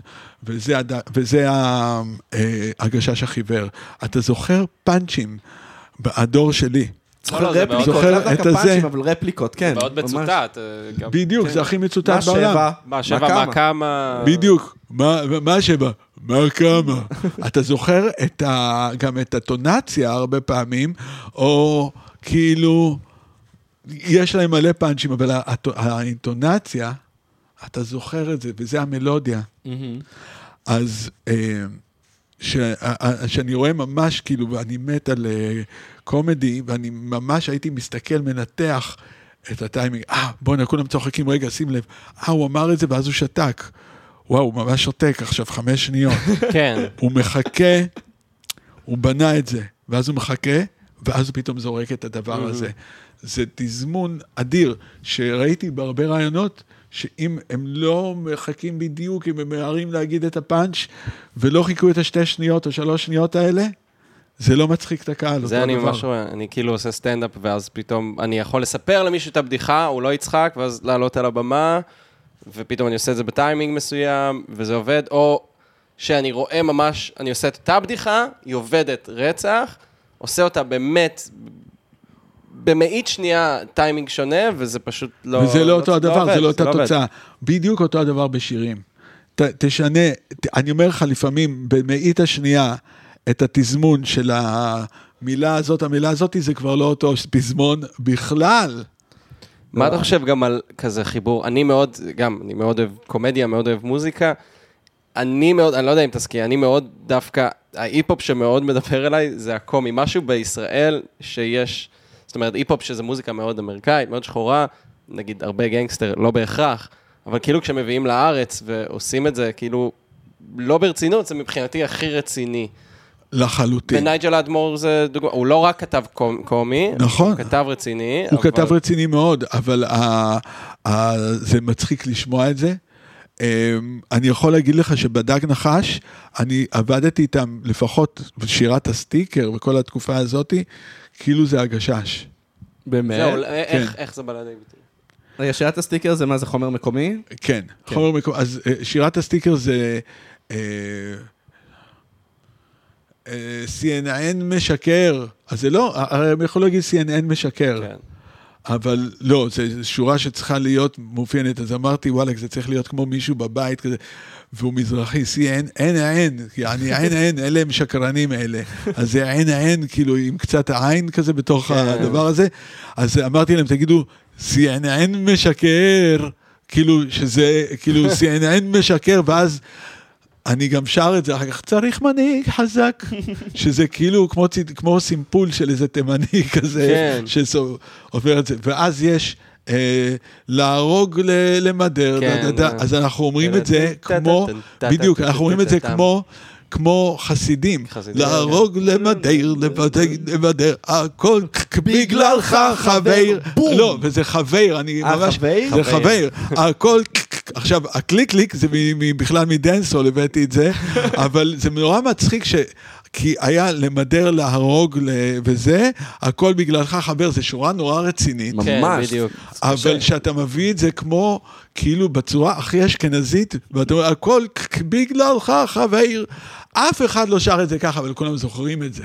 זהו, זה דיברת על זה עם. קובי עוז, שזה באמת שורה שיכולה להיות מאוד קשה לאוזניים. אמרת. ששאנן בהתחלה עשה את זה מאוד גנגסטרי, כאילו, כן. להרוג, זה כאילו, שזה מאוד יכול להיות קשה, והפכת את הטיננייננייננייננה, זה... וואי, בדיוק. זה, זה קטע שאתם אומרים את זה, סליחה שאני קוטע, אבל דיברתי עם קורין הלל בזמנו, אה, על... אה, היא, היא הפיקה את השירה של אביתר בנאי באלבום הראשון. נכון. אבא, אה, אה, של אהוד בנאי, אני חושב. לא, גם אבי- אביתר ספציפית באלבום אוקיי, הראשון, אוקיי, היא הפיקה אוקיי. את השירה. שירה ו- שלו. את השירה. ואז אה, דיברתי איתה, והיא אמרה, הוא היה שר והוא היה כועס, כי זה שירים כועסים, ואמרתי לו, "ה- הטקסט שלך כועס מדי, אם אתה תגיש את זה בצורה כל כך כועסת, זה לא, זה לא יהיה אפשרי, אף אחד לא יכול זה- לשמוע את זה. זה כל כך נכון. והוא רך באלבום הזה, זה הטקסטים באמת, מה, זה מטקסטי כואבים. הפרדות הכי קשים כן. שנכתבו בישראל, לפחות במיינסטרים, ו... לגמרי, הדג נחש זה מילים מאוד קשות. שמוצגות בצורה משעשעת ביותר. כן, ככל שהמילים היו יותר קשות, כן. קשות, ככה זה יותר מצחיק בהרגשה. שש זה אלבום ממש קשה. שש כן. זה אלבום, טקסטואלית זה אלבום כן. ממש קשה. גם זמן להתעורר. זמן להתעורר, נכון, אבל זמן להתעורר הוא בא בטיימינג אחר לדעתי, אני חושב שהוא הוא כבר בא אחרי ההפגנות. בא אחרי ההפגנות, וכאילו, והוא הרגיש... אני אגיד לך מה, אה, אני אדבר בתור קהל, כן? לא בתור מוזיקאי, לא בתור זה, ואני גם לא אדבר אליך בתור מי שהפיק את זה, אלא אדבר בתור קהל כן, ספציפי. כן, כן. זה בא אחרי ההפגנות, וזה הרגיש שזה רודף, שזה כאילו עולה על גל מסוים.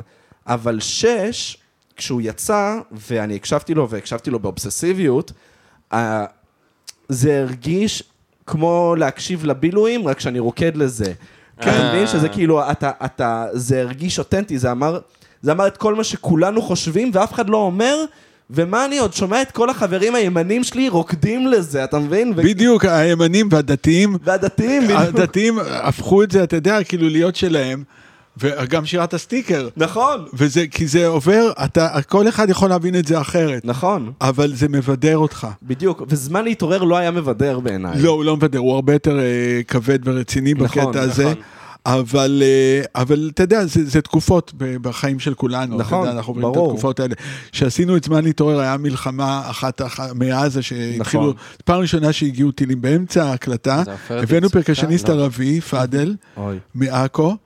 והוא גומר להקליט, ויאיה נכנס מהר לזה, בואנה, שלחו טיל לתל אביב, עוד מעט תהיה פה אזעקה. וכולנו רצנו כאילו לאיזה חדר, ואנחנו עומדים, ישראלים, זאת אומרת, יהודים וערבים, וכולנו פוחדים, והוא אומר, יואו, אני צריך לחזור לעכו. כל פעם ש, ששלחו טילים מלבנון, כל עכו הייתה רועדת. יואו.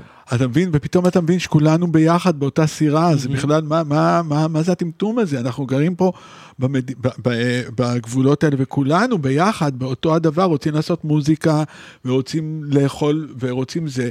בסדר, כל אחד יש לו את הדת שלו, את הערכי משפחה שלו, זה בסדר, אבל אנחנו כולנו אותם בני אדם בפנים. ממש, ממש. אז, אה, זה, זה, אז כל התקופה של האלבום הזה הייתה תוך כדי שהיו אזעקות, והיינו צריכים לרוץ, וזה, ואנחנו עושים את התקליט הכי ערבי שלנו אי פעם, ודווקא אז יש את המלחמה, אתה מבין? זה. כאילו, זה אבסורד. אז, אז זה, זה, בעצם זה, זה היה תקליט אה, קצת נבואי יחסית לתקופה. נכון. כאילו זה... הוא- האמת שדווקא אני חושב שזמן להתעורר יזדקן בצורה ממש ממש טובה. הוא- כן, הוא הוא- הוא הוא- היום יותר טוב ממה שהוא היה כשהוא יצא. ואתה יודע מה היה כן. הקטע שלו? לפני, ש... לפני שנכתב צליל אחד או מילה אחת לאלבום הזה, עשינו אצלי פגישה. שנתיים לפני זה אמרתי להם, התקליט הבא, לא שומעים יותר מוזיקה אמריקאית, שומעים רק מוזיקה ערבית. אה, בואו נעשה מוזיקה, איפה ישראל תהיה ב-2020 ומשהו. זה היה הדמיון. של הזה. יואו. ואמרתי להם, זה יהיה מושפע כבר במוזיקה ערבית. תקשיב, ועכשיו אתה הולך לאינדי נגב, נכון. נכון. ואין... שריף מופיע. לא, לא רק אבל ששריף לא רק שריף, מופיע, אבל אבל כן. בכל רגע נתון יש במה שיש בה מוזיקה ערבית. היה עכשיו, בכל רגע נתון. הלכתי להופעה של שרק, באמצע ההופעה הוא נתן 20 דקות סט, כאילו באמצע ההופעה, דבקה. דבקה. דבקה, אבל, אבל דבקה כאילו אלקטרונית עכש- כן. הכי עכשווית, והפך את זה למסיבה, ואמרתי, וואו, בואנה, זה, זה, זה, זה בדיוק מה שאמרתי, כאילו, זה בדיוק איפה שזה הלך, איזה כיף. שמע, זה, זה גם, אה, סליחה שאני מחזיר את זה לדודו טסה וג'וני גרינווד, אבל באלבום האחרון שלהם, הם הביאו, כל זמר, הוא, הוא שר אה, שיר לא מהמוצא שלו. פלסטיני ישיר שיר אה, מרוקאי, אה, אה, אה, לא יודע, לבנוני ישיר שיר מצרי, וזה... וואו, אני חייב לשמוע את האלבום הזה עכשיו. תקשיב, קודם כל, תקשיב לאלבום הזה, כי קודם- שניהם מוזיקאים מאוד מאוד... וואו, מאוד- גאונים שניהם. באמת, ג'וני גרינווד, אה, שמע, אה, כשראיתי את רדיואד אז ב... אה, כשהם הגיעו לפארק, אני חייב לומר שזה באמת אחד הימים הכי טובים בחיים שלי, כי קודם כל היה את דודו טסה שעלה עם הכוויתים, אירח את נסרין. שזה כבר, זה כאילו, זה, זה אלבום ממש טוב, הכוויתים. אה, כן, שני אלבומים, מאוד, שני מאוד, אלבומים, מאוד, אלבומים מאוד, מאוד מאוד. טובים. כן. ואז אחרי זה, אה, ג'וני גרינווד בא ומחמם את עצמו עם הרג'סטן, כאילו, אתה יודע, והם כן, עם שי. בן צור, בדיוק. עם שי בן צור, כן. בדיוק. אני הייתי צריך להחליף את ג'וני גרימוד בכמה הופעות של ג'ונון. אה, באמת? כן, אז, אז כאילו קיבלתי את הסאמפלים, והוא שלח, הוא שלח, כאילו לא דיברתי איתו אף פעם, אבל הוא שלח לי לאימייל וזה, כאילו פתאום אני מקבל אימייל מג'וני גרינווד, הוא שולח לי סאמפלים, oh shit. כי אני הייתי צריך להיות על התפקיד שלו, הייתי צריך להפעיל את המחשב ולנגן גיטרה או בס. היה איזה שלוש הופעות כאלה, אז, אה, אז כן, זה ג'וני גרינווד, אז פתאום אתה רואה, אתה אומר, אה, oh shit, כאילו, איזה יופי, זה פשוט, אבל מאוד לא פשוט. בדיוק, ואחרי כל זה עולים לך רדיוהד, שזה כאילו הכי לא קשור, אבל הכי כן קשור. לגמרי. כי מוזיקה היא לא... מוזיקה... זה באמת קלישאה, אבל מוזיקה היא שפה של אהבה, ואנחנו לא יכולים לעשות שום דבר בלי באמת להרגיש אהבה עמוקה, ולהרגיש גרועים אל מול הכוחות האלה. למשל, אני, בגלל שאני קורא הרבה קומיקס יפני, אז יש שם הרבה זן. הם מדברים, כאילו, הרבה, הם כותבים הרבה בהשפעת זן יפני ספציפית. כן. והרבה מה, מה, ממה שהם מדברים עליו זה כאילו, או מהמסעות של הגיבורים, זה ההבנה שאתה כלום אל מול הקראפט שלך, ושאין לך אויבים באמת. נכון, אתה האויב שלך. אתה אויב של, אתה אויב של עצמך, האויבים שיש לך בראש, זה אתה בדיוק. המצאת. בדיוק, ויש אה, איזה קומיקס אחד שאני קורא, קוראים לו וגאבונד, והוא, והוא אה, על החיים של מיאמוטו מוסאשי, שהוא גם אה, סמוראי שכתב על זן אה, הרבה, את אה, שבעת הטבעות, נראה לי קוראים לספר שלו, ו, ויש שם איזה נזיר שאומר לו, אה, נהיה, הלב שלך נהיה טוב יותר, לכן נהיית חזק יותר. כאילו, you've become kinder, you've become stronger, ככה הוא אומר לו. וואלה. אני קראתי את זה ואני בכיתי ממש, כאילו, אתה יודע, את- הורדתי את הספר, ו- וכאילו, והתחלתי, והפנמתי את זה פתאום, כי אתה יודע, זה כל כך נכון. עוצמה אמיתית מגיעה מטוב לב, ומוזיקה טובה מגיעה מאהבה. נכון, חמלה. חמלה, חמלה. חמלה, חמלה לעצמך, לעזור למישהו אה, שאתה רואה שהוא זקוק לעזרה, או אפילו לא יבקש, יגרום לך להיות פי אלף יותר חזק עם עצמך. בוא נגיד ככה, אם אתה תיתן יותר, וזה משהו יהודי שהוא מדהים, מהמם. אם, כמה שאתה תיתן יותר אה, סטייל צדקה, אבל לא בצדקה שאתה נותן ברחוב, אה, בדיוק. זה, אלא אתה עוזר למישהו, אין לו כסף, אתה אומר, וואלה, אתה יודע מה, לא צריך, אין, אין בעיה, אני, אני בא, אני עושה את זה.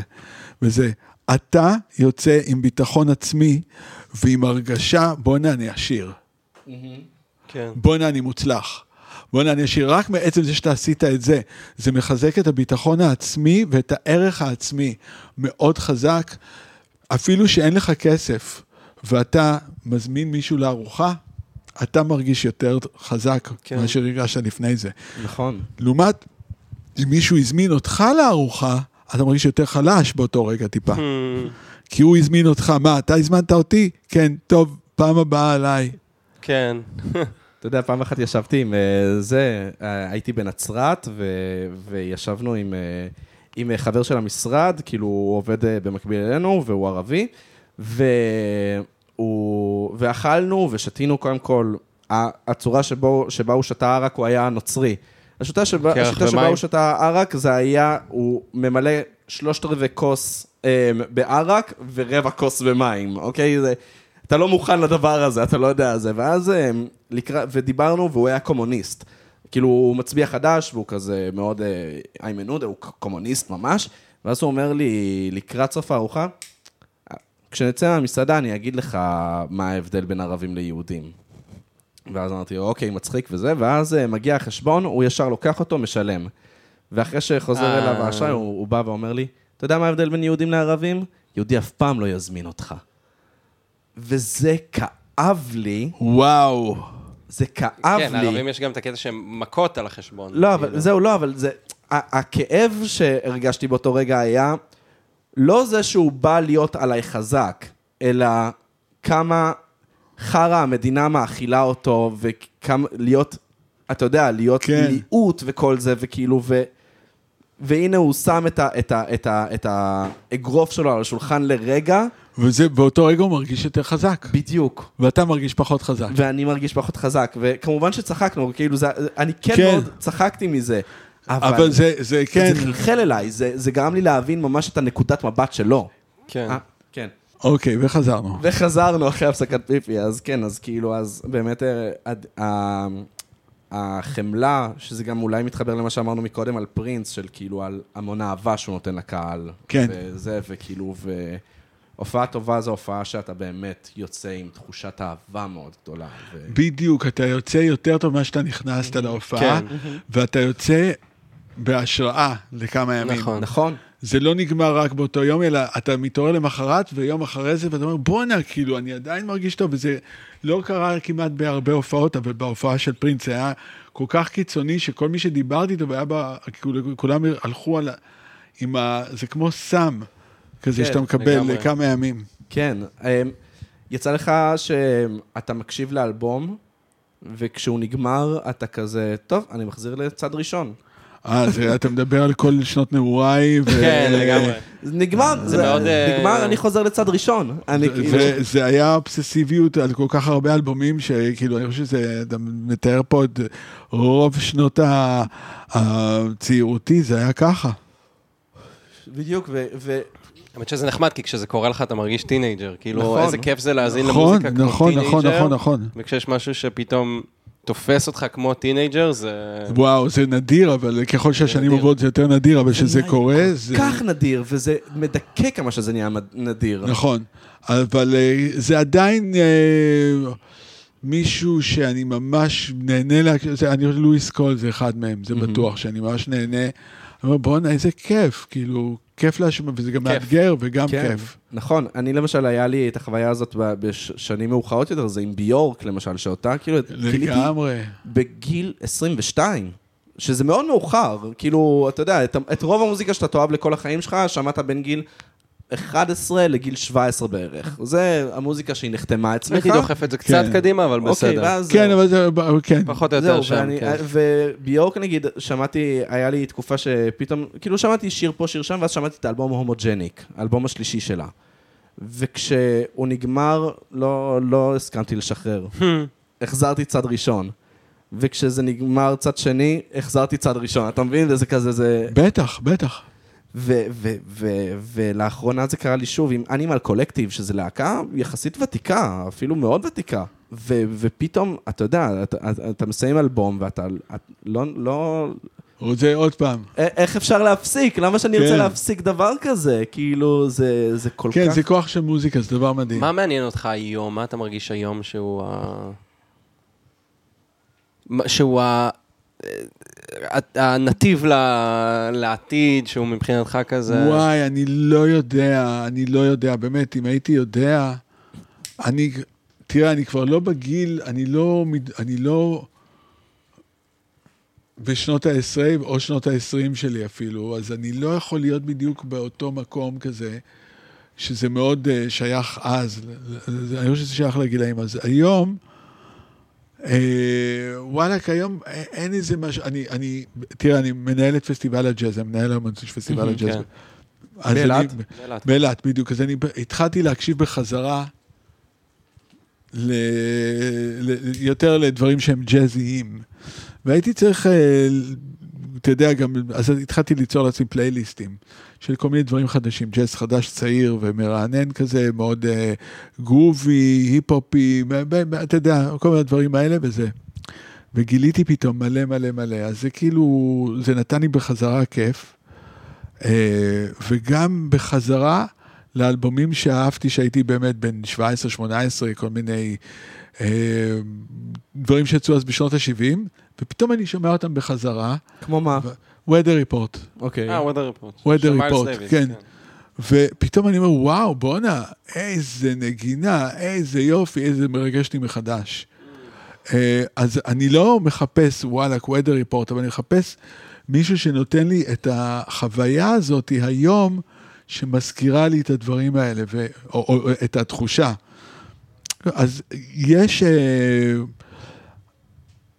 לואיס קול כבר אמרתי, אז, אה, אז לואיס קול הרבה, נותן לי הרבה פעמים את התחושה הזאת, זה גם כיף וזה גם מעשיר אותי, כאילו, וזה גם כיף.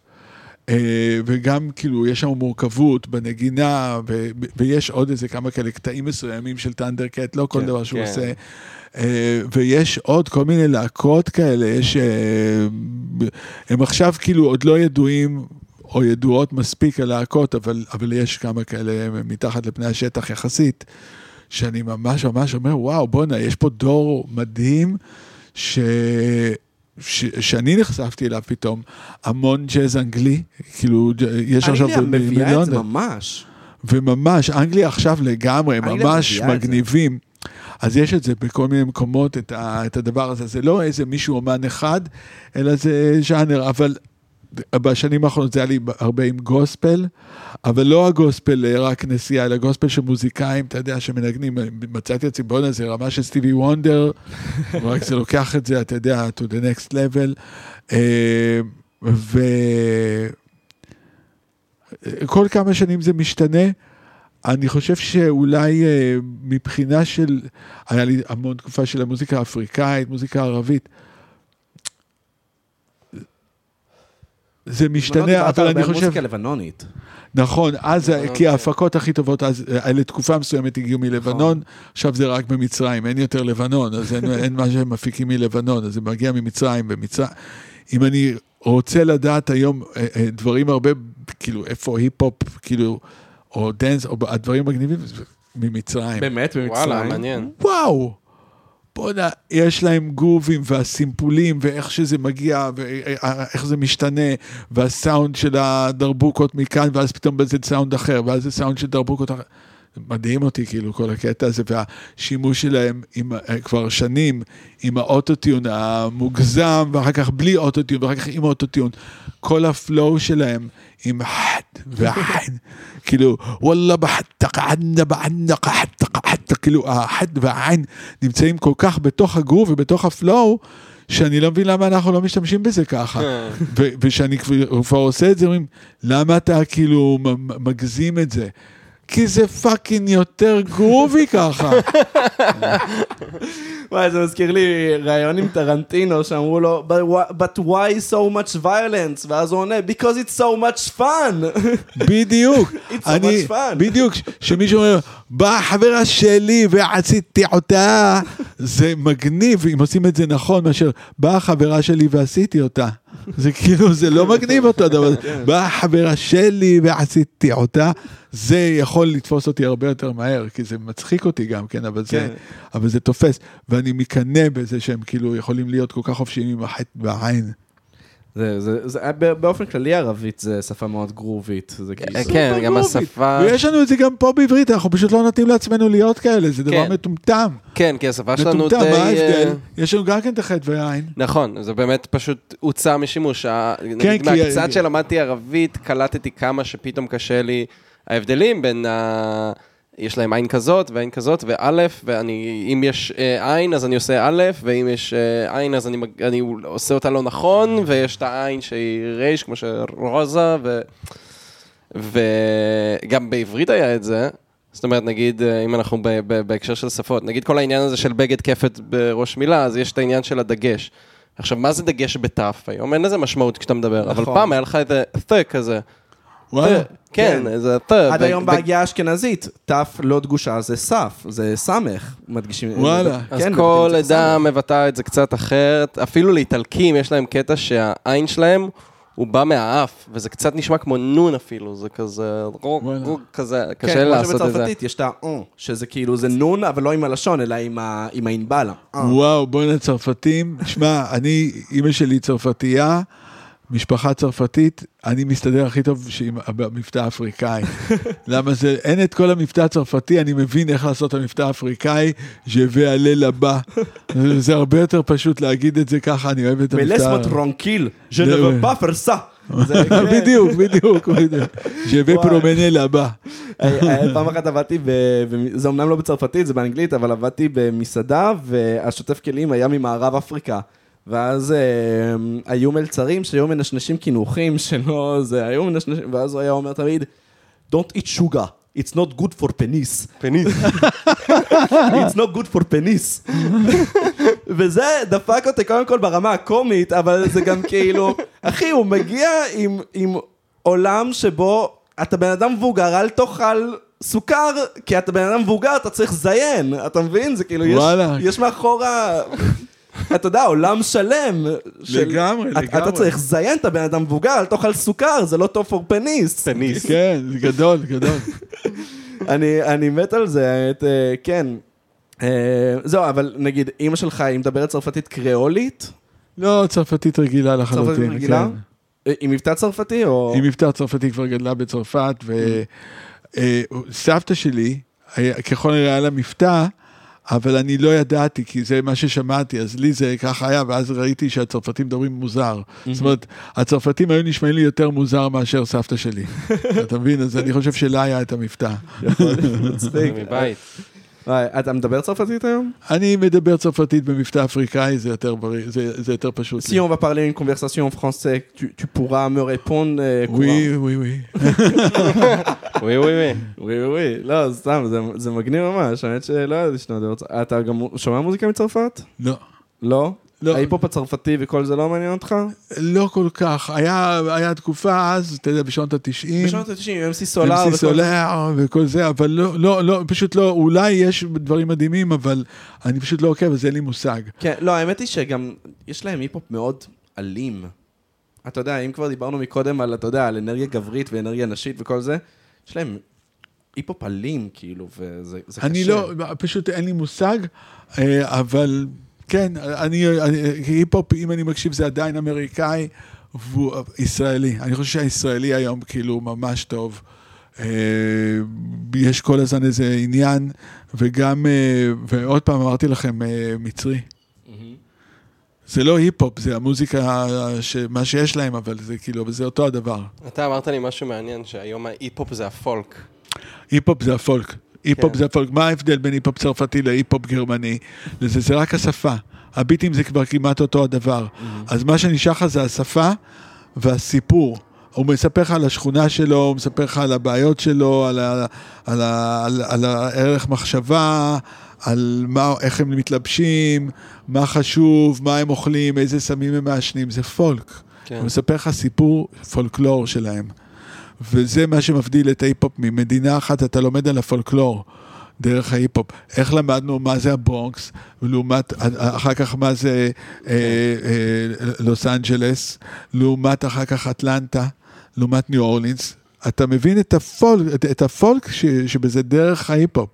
כן. נכון. וגם הסימפולים כן, שדיברת עליהם. המוזיקת פולק שבארץ, כאילו, אתה יודע, יש אמני פולק שעושים פולק אמריקאי, זה לא פולק. זה בסגנון הפולק האמריקאי של שנות ה-60. נכון. אבל זה לא פולק. כן. פולק זה מה שאתה מביא מהבית. לא, לא לעשות אה, שיימינג לאף אחד, אבל ההבדל בין כל מי שבא לפני אהוד בנאי לאהוד בנאי זה שהוא הביא את הפולק הישראלי. הוא לגמרי זה הביא את נכון. הפולק הישראלי, הוא הביא את הישראליות הזאת, ורק הכניס אותה ישר. שמע, לא סתם אומרים שאתה יודע, רביד וטונה הם ממש- ממשיכי דרכיו של אה, זה, של זה אהוד הדבר, בנאי. הדבר מעניין. העיקר, הראשון, פגשתי את רביד לפני למעלה מעשר שנים, ואנחנו מדברים וזה, מי אתה אומר, אתה יודע, אהוד בנאי, זה האליל שלי, אהוד בנאי, ואני, אוקיי, כאילו, אתה ראפר. ואתה מעריץ את אהוד בנאי, וזה האומן האהוב עליך, וכאילו, זה מאוד הרשים אותי, וכן, זה. זה מדהים. אז כן, זה... ולא סתם זה גם מחר שש הופעות, לא סתם זה... כן, זה, זה כן, הסיפור כן. הבא של ישראל, ואני אני אישית מאוד מתרגש מזה. אני אני אגיד כן. לך את האמת, אני מתרגש מזה, בגלל ש... גם, גם המוזיקה שאתה לא שומע כל יום, היא, היא נכנסת לך ל-DNA. וגם מה שאתה לא שומע היום, אם אתה תשמע את זה עוד עשר שנים במקרה, זה יזיז אותך. אני יכול להגיד לך, אני לא מהדור שלו, מהמם, אני מדור אחר לגמרי. נכון. אני כל כך נהנה לראות את ההופעות האלה, מהמם.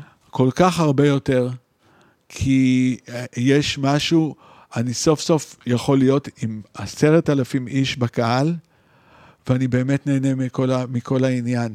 שלפני 20-30 שנה שהייתי הולך, ולא הייתי הולך לראות הופעות בקיסריה, כי אפילו לא היה כאלה של עשרת אלפים איש, הייתי סובל. לא נהניתי מהאומנים. האומנים שהיו האומנים הכי מצליחים, אני פשוט סבלתי בהופעות.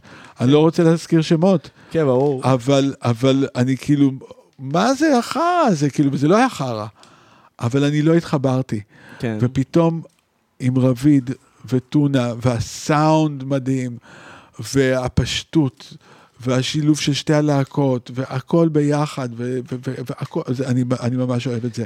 אני, אני נהנה עכשיו ללכת לראות את כל ההופעות במועדונים של ההיפ-הופ, וכל הופעה, אני, לא, אין הופעה שאני לא נהנה.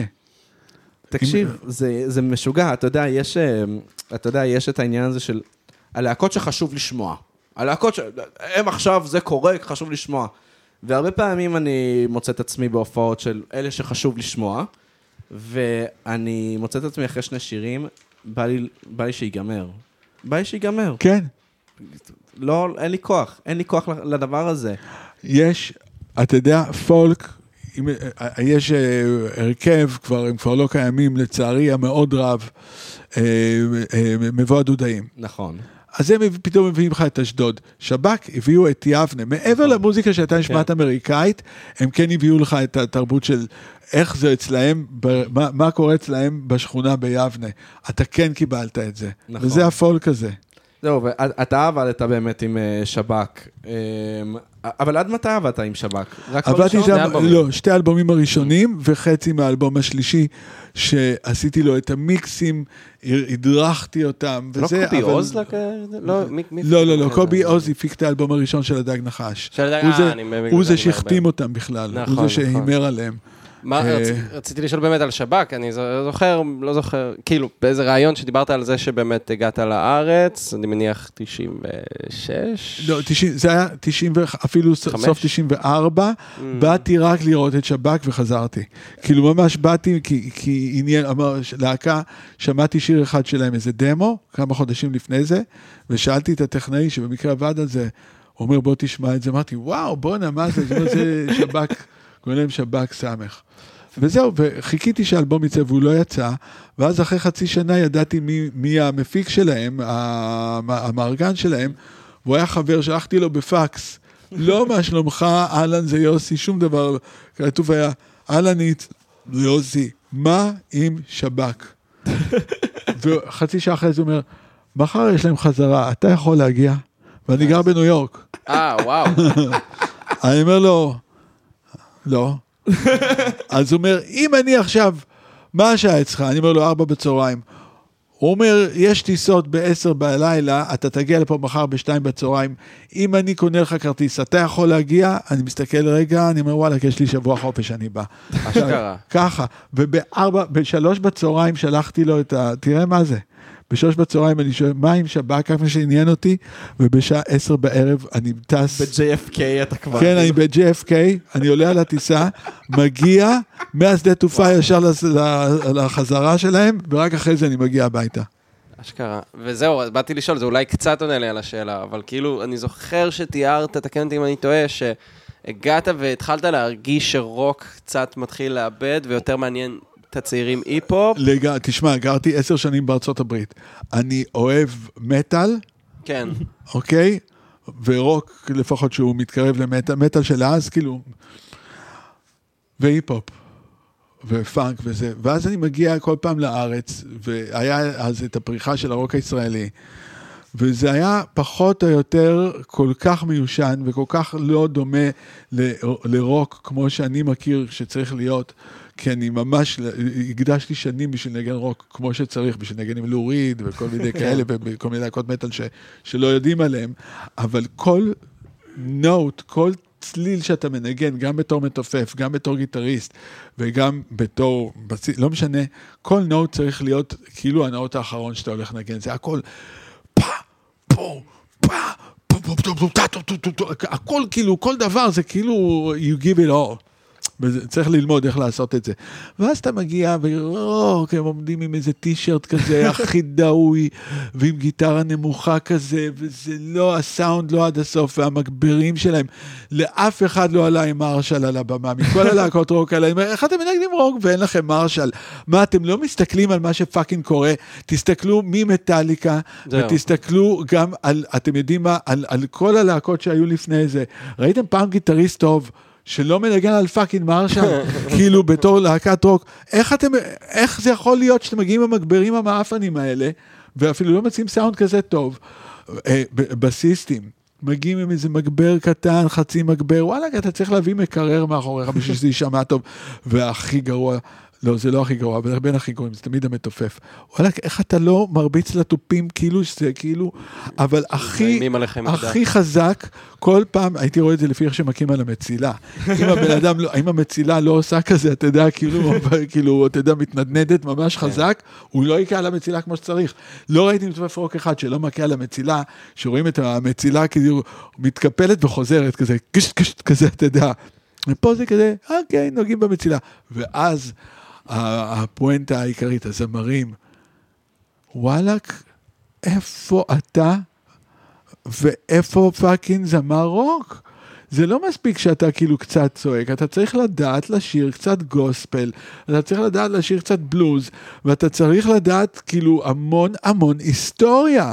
אתה צריך לדעת לשיר כמו ג'ניס ג'ופלין, וכמו מיק ג'אגר, וכמו רוברט פלנט, וכמו זה, וכמו זה, בשביל, רק בשביל להבין שאתה בכלל בכיוון, כמו אלטון ג'ון, כמו כל הדברים האלה, ואז אתה מגיע לפה ולא, זה כאילו, זה לא ברמה הזאתי. זה לא, אני ראיתי כמה רמה צריך לדעת בשביל לעשות את זה, גם אם, אם הם לא היו זמרים גדולים, בוא נגיד ג'יימס הטפילד. הוא אפילו לא, הוא אפילו לא, הוא היה זמר בהתחלה, הוא איכשהו הצליח כן. לשיר את הזה, אבל הוא מתאבד על כל. fucking note שהוא גם שר, ובייחוד הוא מנגן כל צליל, כל אקורד, כל תו, זה כאילו עד הסוף.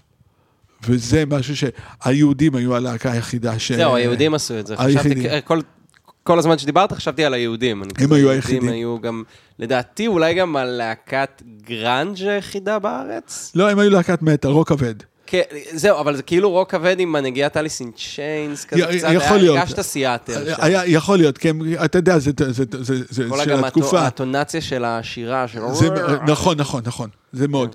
אבל זה היה היהודים ושב"כ יצאו באותו זמן, ושב"כ סמך מבחינתי זה היה מטאל, מטאל ראפ, כן, מטאל. אבל מה שהגניב אותי זה שהם כאילו היו מוכנים להקדיש לזה את הזמן לנגן את זה כמו שצריך. כי גם היפ-הופ, אז לנגן היפ-הופ, וגם מטאל, אתה צריך להתאבד על כל נוט. אין נוט שאתה לא מנגן כאילו עם כל הכוונה. המתופף צריך לנגן כל... נ- אה, המתופף של שב"כ, כל מכה שהוא מנגן זה עד הסוף. והגיטריסטים, כל ריף שמנגנים וכל אקורד, כאילו, זה עד הסוף. לא היה שנייה אחת שזה לא היה עד הסוף. עכשיו, הייתי צריך ללמד אותם לעשות את זה, אבל היה קל ללמד ילדים בני 17 שאוהבים כן. את זה. הרבה יותר קל. אתה לא אומרים לך כן, לא. עשר דקות אחרי זה זה כבר קורה.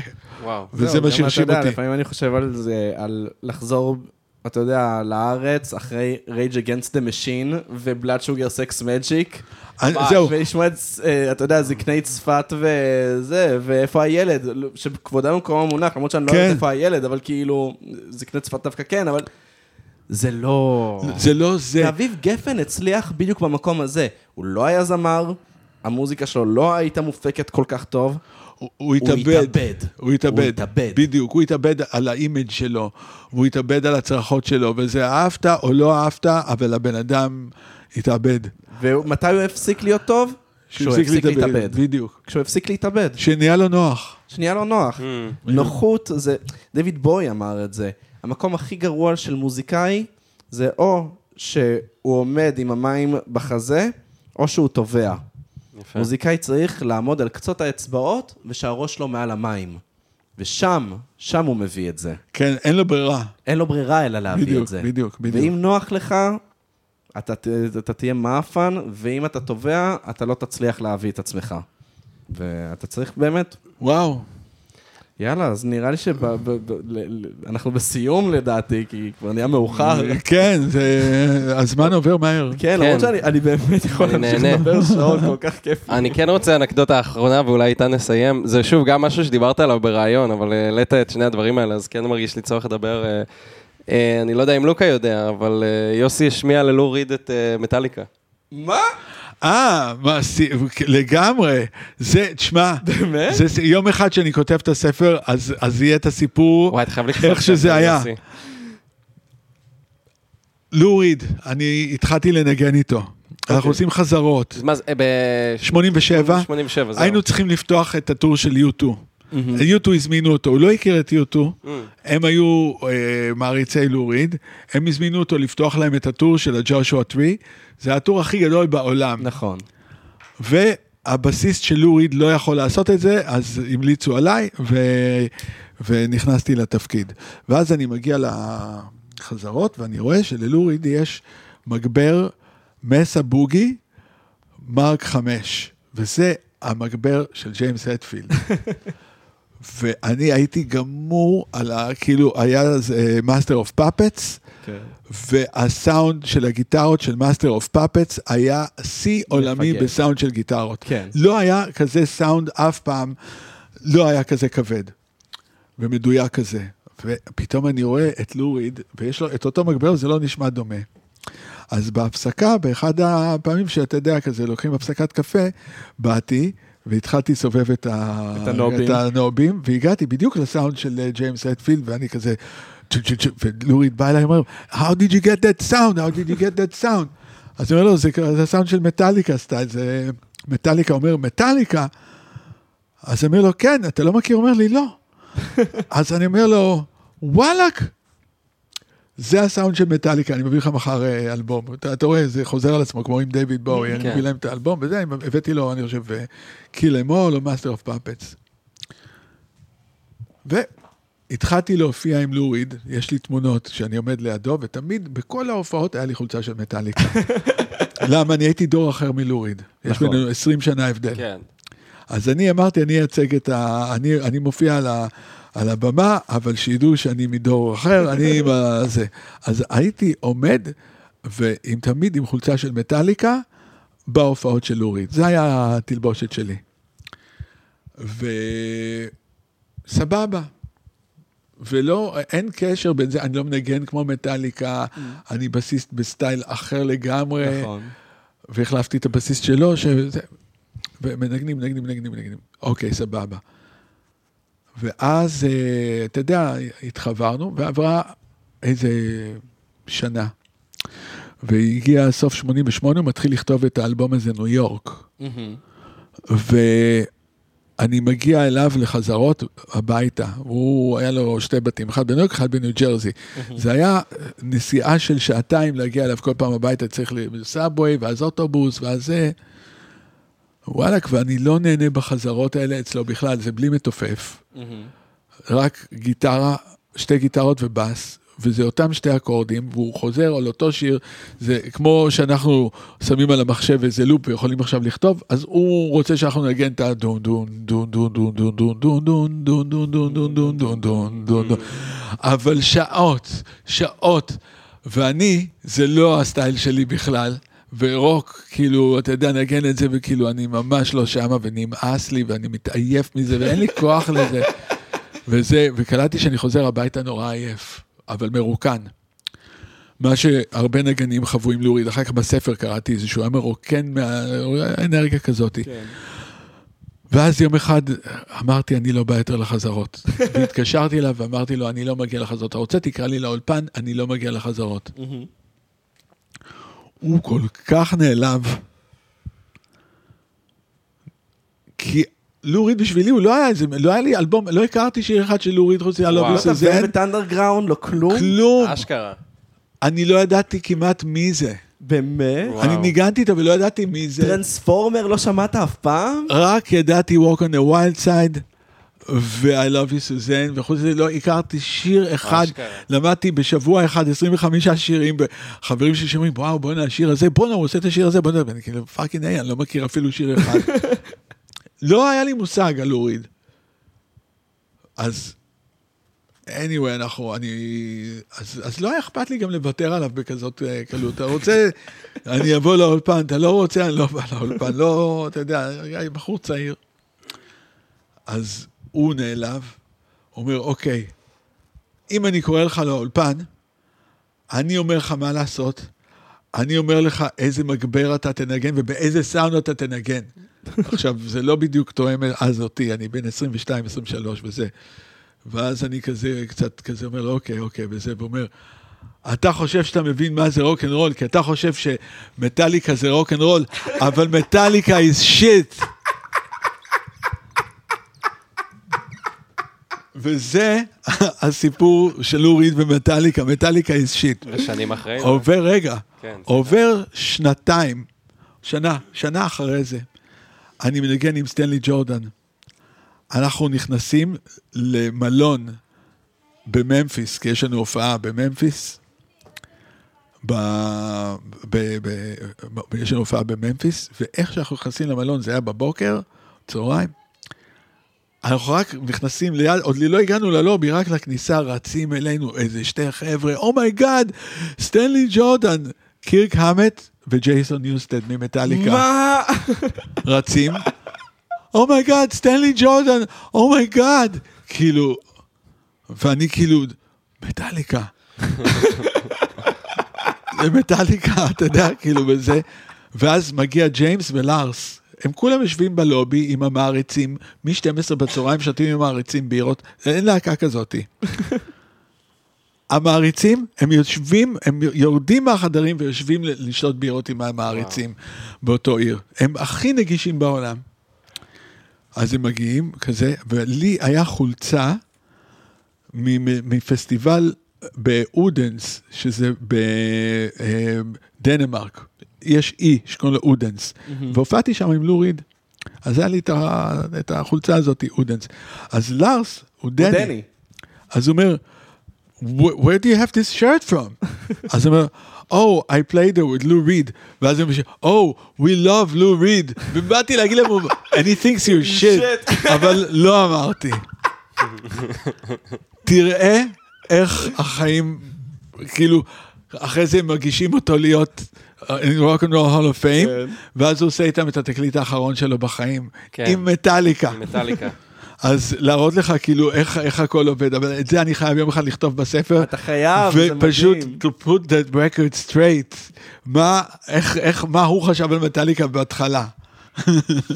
וואי, זה, זה, קודם כל זה סיפור ממש מצחיק, אבל גם לולו, אני חושב שזה אלבום under appreciated.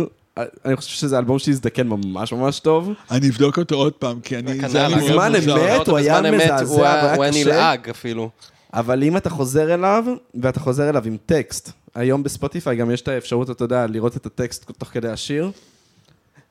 זה טקסטים ממש ממש טובים של לוריד. לוריד, הוא כתב טקסטים ממש ממש זה טובים. הקטע שלו בעצם. בדיוק, הוא כתב טקסטים ממש טובים, וזה זה אלבום under appreciated, אני, אני באמת חושב. וסתם, מעניין אותי איך לוריד היה, לוריד בראיונות הוא הבן אדם הכי חרא שלרא, למראיין, כאילו לא, הוא בן אדם מאוד קשה, הוא היה אדם מאוד קשה. אלא אם הוא אוהב אותך. וזה גם כן לזמן מסוים. אבל אה, הוא בן אדם מאוד מאוד קשה. אני לא, לא רציתי להיות איתו באולפן בעצם, ויתרתי על זה, כי עשיתי איתו, כבר, יש הקלטות שלנו, שהוא הפיק למישהו אחר, ואני מנגן על זה. יש זמר, שהוא זמר סלסה, קוראים לו רובן בלאדס, אבל רובן בליידס. הוא עשה אלבום אחד רוק. ניסו להכניס אותו, אז חצי מהאלבום זה לוריד וחצי זה אלוויס קוסטלו הפיק אותו. וואלה. ו- ואני הייתי אז עם אה, לוריד, אז אני ניגנתי על האלבום הזה. אה, אז, אז לפני שלוריד החליט לעשות את ניו יורק, מהמם. הלכנו למלא אולפנים, והתלוויתי אליו, כי זה תמיד עניין אותי, והוא פריק של ציוד, ופריק של רמקולים, ופריק של כבלים לרמקולים.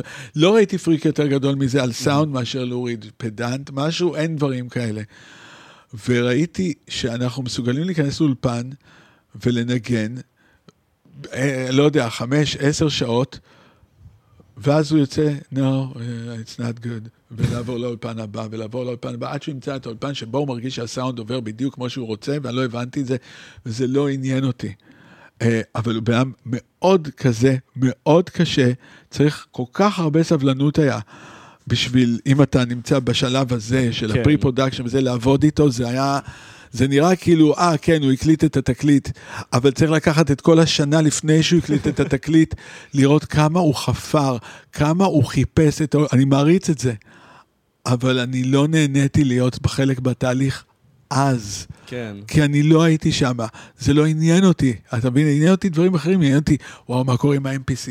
מה קורה עם הזה? מה הוא שם על הבאס? מה הוא שם על הבאס? לא הייתי עכשיו עם מישהו שאתה יודע, שתי אקורדים כאילו בזה, my wife said uh, you get old, וזה, זה פשוט לא עניין אותי, אתה מבין? כאילו, אז כאילו, אז לא הבנתי גם, בקהל שאוהבת להוריד, גם לא הבנתי למה הם אוהבים אותו. וואלה. הבנתי שהוא, זאת אומרת, אתה יודע, ראיתי אותו כותב מילים, זה היה נורא מצחיק שהוא היה אומר את המילים בזמן אמת, אתה יודע, וזה, והוא משנה את המילה פה ומשנה את המילה שם, אבל בסופו של דבר, זה, it wasn't me. אז, זה, אה, זה, כש, כשלוריד מת, אז uh, שלחתי הודעה לאבא שלי, אבא שלי מאוד אוהב את לוריד. אני בזמנו, אני נכנסתי למוזיקה אלטרנטיבית, בזה שאתה יודע, שמעתי פעם אחת בסלון רדו צ'ילי פפרס, ואז אבא שלי חזר מהעבודה או משהו, ואז uh, הוא אמר לי, זה מה שאתה שומע?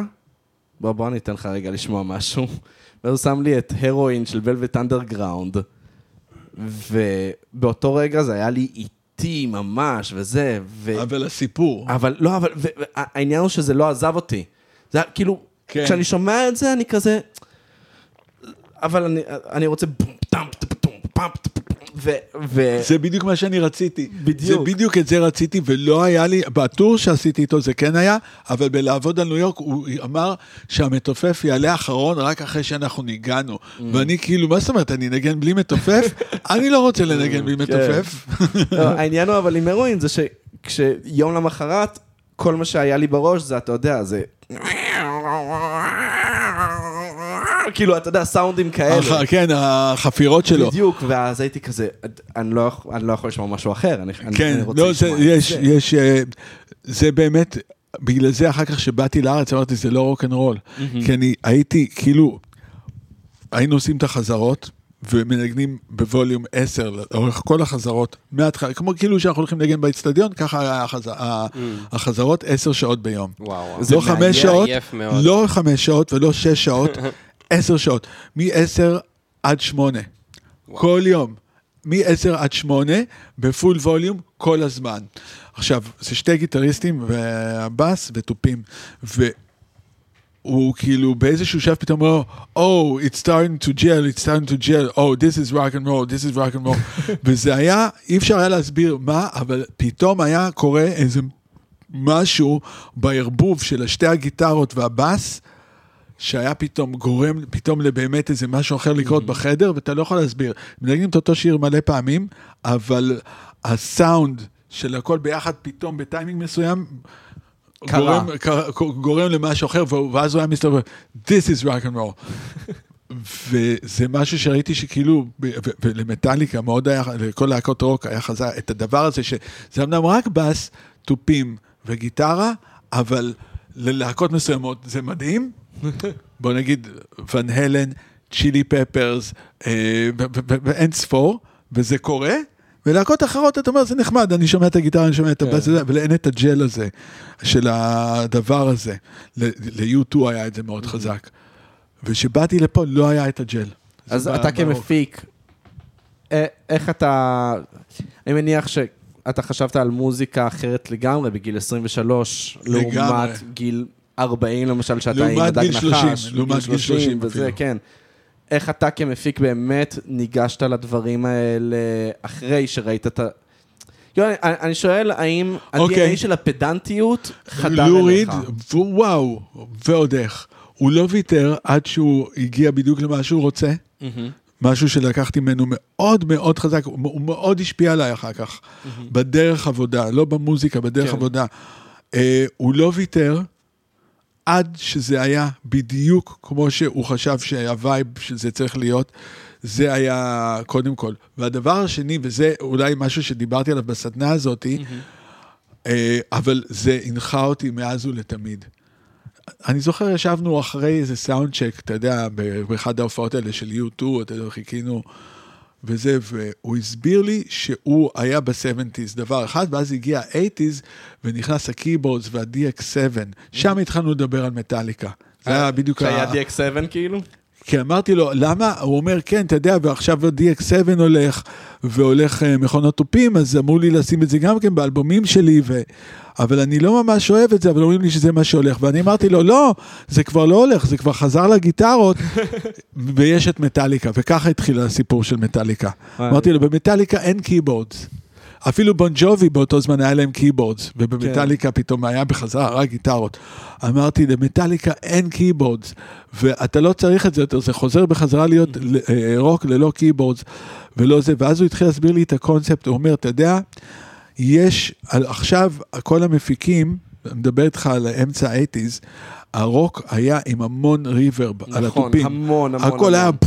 פיל קולינס זיין את הרוק המיינסטרים של שנות ה-80, אין מה כן. בדיוק, להגיד. ומדובר, אתה יודע, כאילו על כל זה, והוא אומר, אתה שומע את זה, וזה כל הסאונדים שהולכים עכשיו, אבל בעוד כמה שנים זה יישמע נורא נורא מיושן. והחוכמה היא תמיד לעשות משהו שהוא נשמע טוב אז, אבל הוא יישמע טוב גם עוד 20 שנה. וזה מה שאני לקחתי ממנו לחלוטין. וכל האלבומים של הדג נחש, בייחוד, זה אלבומים שאין להם חותמת זמן. אתה להם. לא יודע מתי עשו אותם. אין להם. וזה משהו שהוא לורידי לחלוטין מבחינתי. אני דאגתי מראש, אף פעם שאתה לא תדע שעשו את זה באיזה שנה. הסאונדים הם סאונדים שיעבדו תמיד. זה נכון כל כך, תקשיב, נכון. הדג נחש, זה כאילו, שמע, היום אנחנו ב- ב- בעידן שבו מוזיקה היא כל כך אה, מהירה ואקססיבול, אז הכל נהיה מיושן נורא מהר. נכון. אז אולי הדג נחש ספציפית עכשיו, אחרי שכולם ראו באמת מאות הופעות, אני ראיתי יותר מ-15 הופעות של הדג נחש. כן, מה שמצחיק כן. זה שעל אף אחת לא שילמתי, תמיד זה היה בקניונים. בקניונים, כן. או באיזה פסטיבל. רוק. העצמאות וכו'. בדיוק. וראיתי באמת כל כך הרבה, ואני... אז הרבה זמן לא שמעתי הדג נחש מיוזמה. וכל פעם שאני שומע דג נחש, אני כזה, fuck, זה fresh. זה fucking fresh, כאילו... והסוד הוא ההשפעה של לו ריד. איזה מדהים. מעניין, מעניין. כן, אני, לא? אני, זאת אומרת, אני, הדג נחש חייבים לשתי אומנים במיוחד, למישל אנדגר צ'לו, שממנה למדתי איך להיות נאצי עם הלהקה. היא הייתה פדנטית לא פחות מלוריד, אבל על הנגינה. הוא היה על הסאונד ועל ה, על איך זה יוקלט. השילוב של שניהם, זה הצורת עבודה שבה עבדתי עם הדג נחש וגם עם שב"כ סמך, אבל בייחוד עם הדג נחש. זה מדהים. בדיוק, אני אומר, וואלק, כולם אומרים, איך הם עשו את זה, ואני אומר, הם צריכים להודות ל- למישל אנדגאוצ'לו וללו ריד. זה קטע, שמע, אמ, וואי, זה, זה מדהים, וגם נגיד, הזוהן זה סרט שלא יזדקן טוב, אבל ה soundtrack שלו, אגדה. אה, נכון. ה soundtrack שלו, fucking אגדה. וואו, אתה כן, יודע, בחיים לא היינו מדמיינים שזה יכול לקרות. אתה ראית את הזוהן כשהוא יצא? ברור, סרט ברור. מזעזע. זה, זה, זה, לא, אני הייתי כאילו, מתי מגיע השיר? מתי יגיע השיר? שמעתי שיש פה שירים שזה, פתאום אני, או שיט. זה לא- זה לא היה בהתחלה, זה בחוף. זה בחוף, לא? כן, איך כן, שמתחיל, ישר. נכון, אבל חיכיתי וגם לעוד. וזה- ירושלים, הנה אני בא, וזה. זה, זה, זה היה מטורף, אבל זה היה כל כך left field מבחינתי. אתה מבין, זה, זה התקליט שהכי טרחתי עליו של הדג נחש, כי אני עשיתי אותו אחר כך חוד, לבד במשך חודשים, רק למקסס את כל הג'מים האלה וליצור מזה את העניין. אבל, אה, ופתאום לראות את זה ככה, זה היה נורא מוזר. זה כאילו, זה לא שייך אליי, אתה יודע, זה כאילו, אוקיי, וואו, בואנה, זה מוזר. זה היה התחושה זה שלי. כאב כאילו. לך? לא, זה לא כאב לי, זה לא כאב לי, אבל זה פשוט היה לי נורא מוזר, זה היה כאילו, what the fuck, כאילו, אני לא יודע איך להסביר את זה, יש פעמים שזה קורה לך ככה. אוקיי, לסיום אני חייב שאלה אחרונה. כשהדג נחש הקליטו את, ה, את השיר שלהם בסימס, אוקיי? הם עשו גרסה אה, של אה, נראה לי לא פריירים.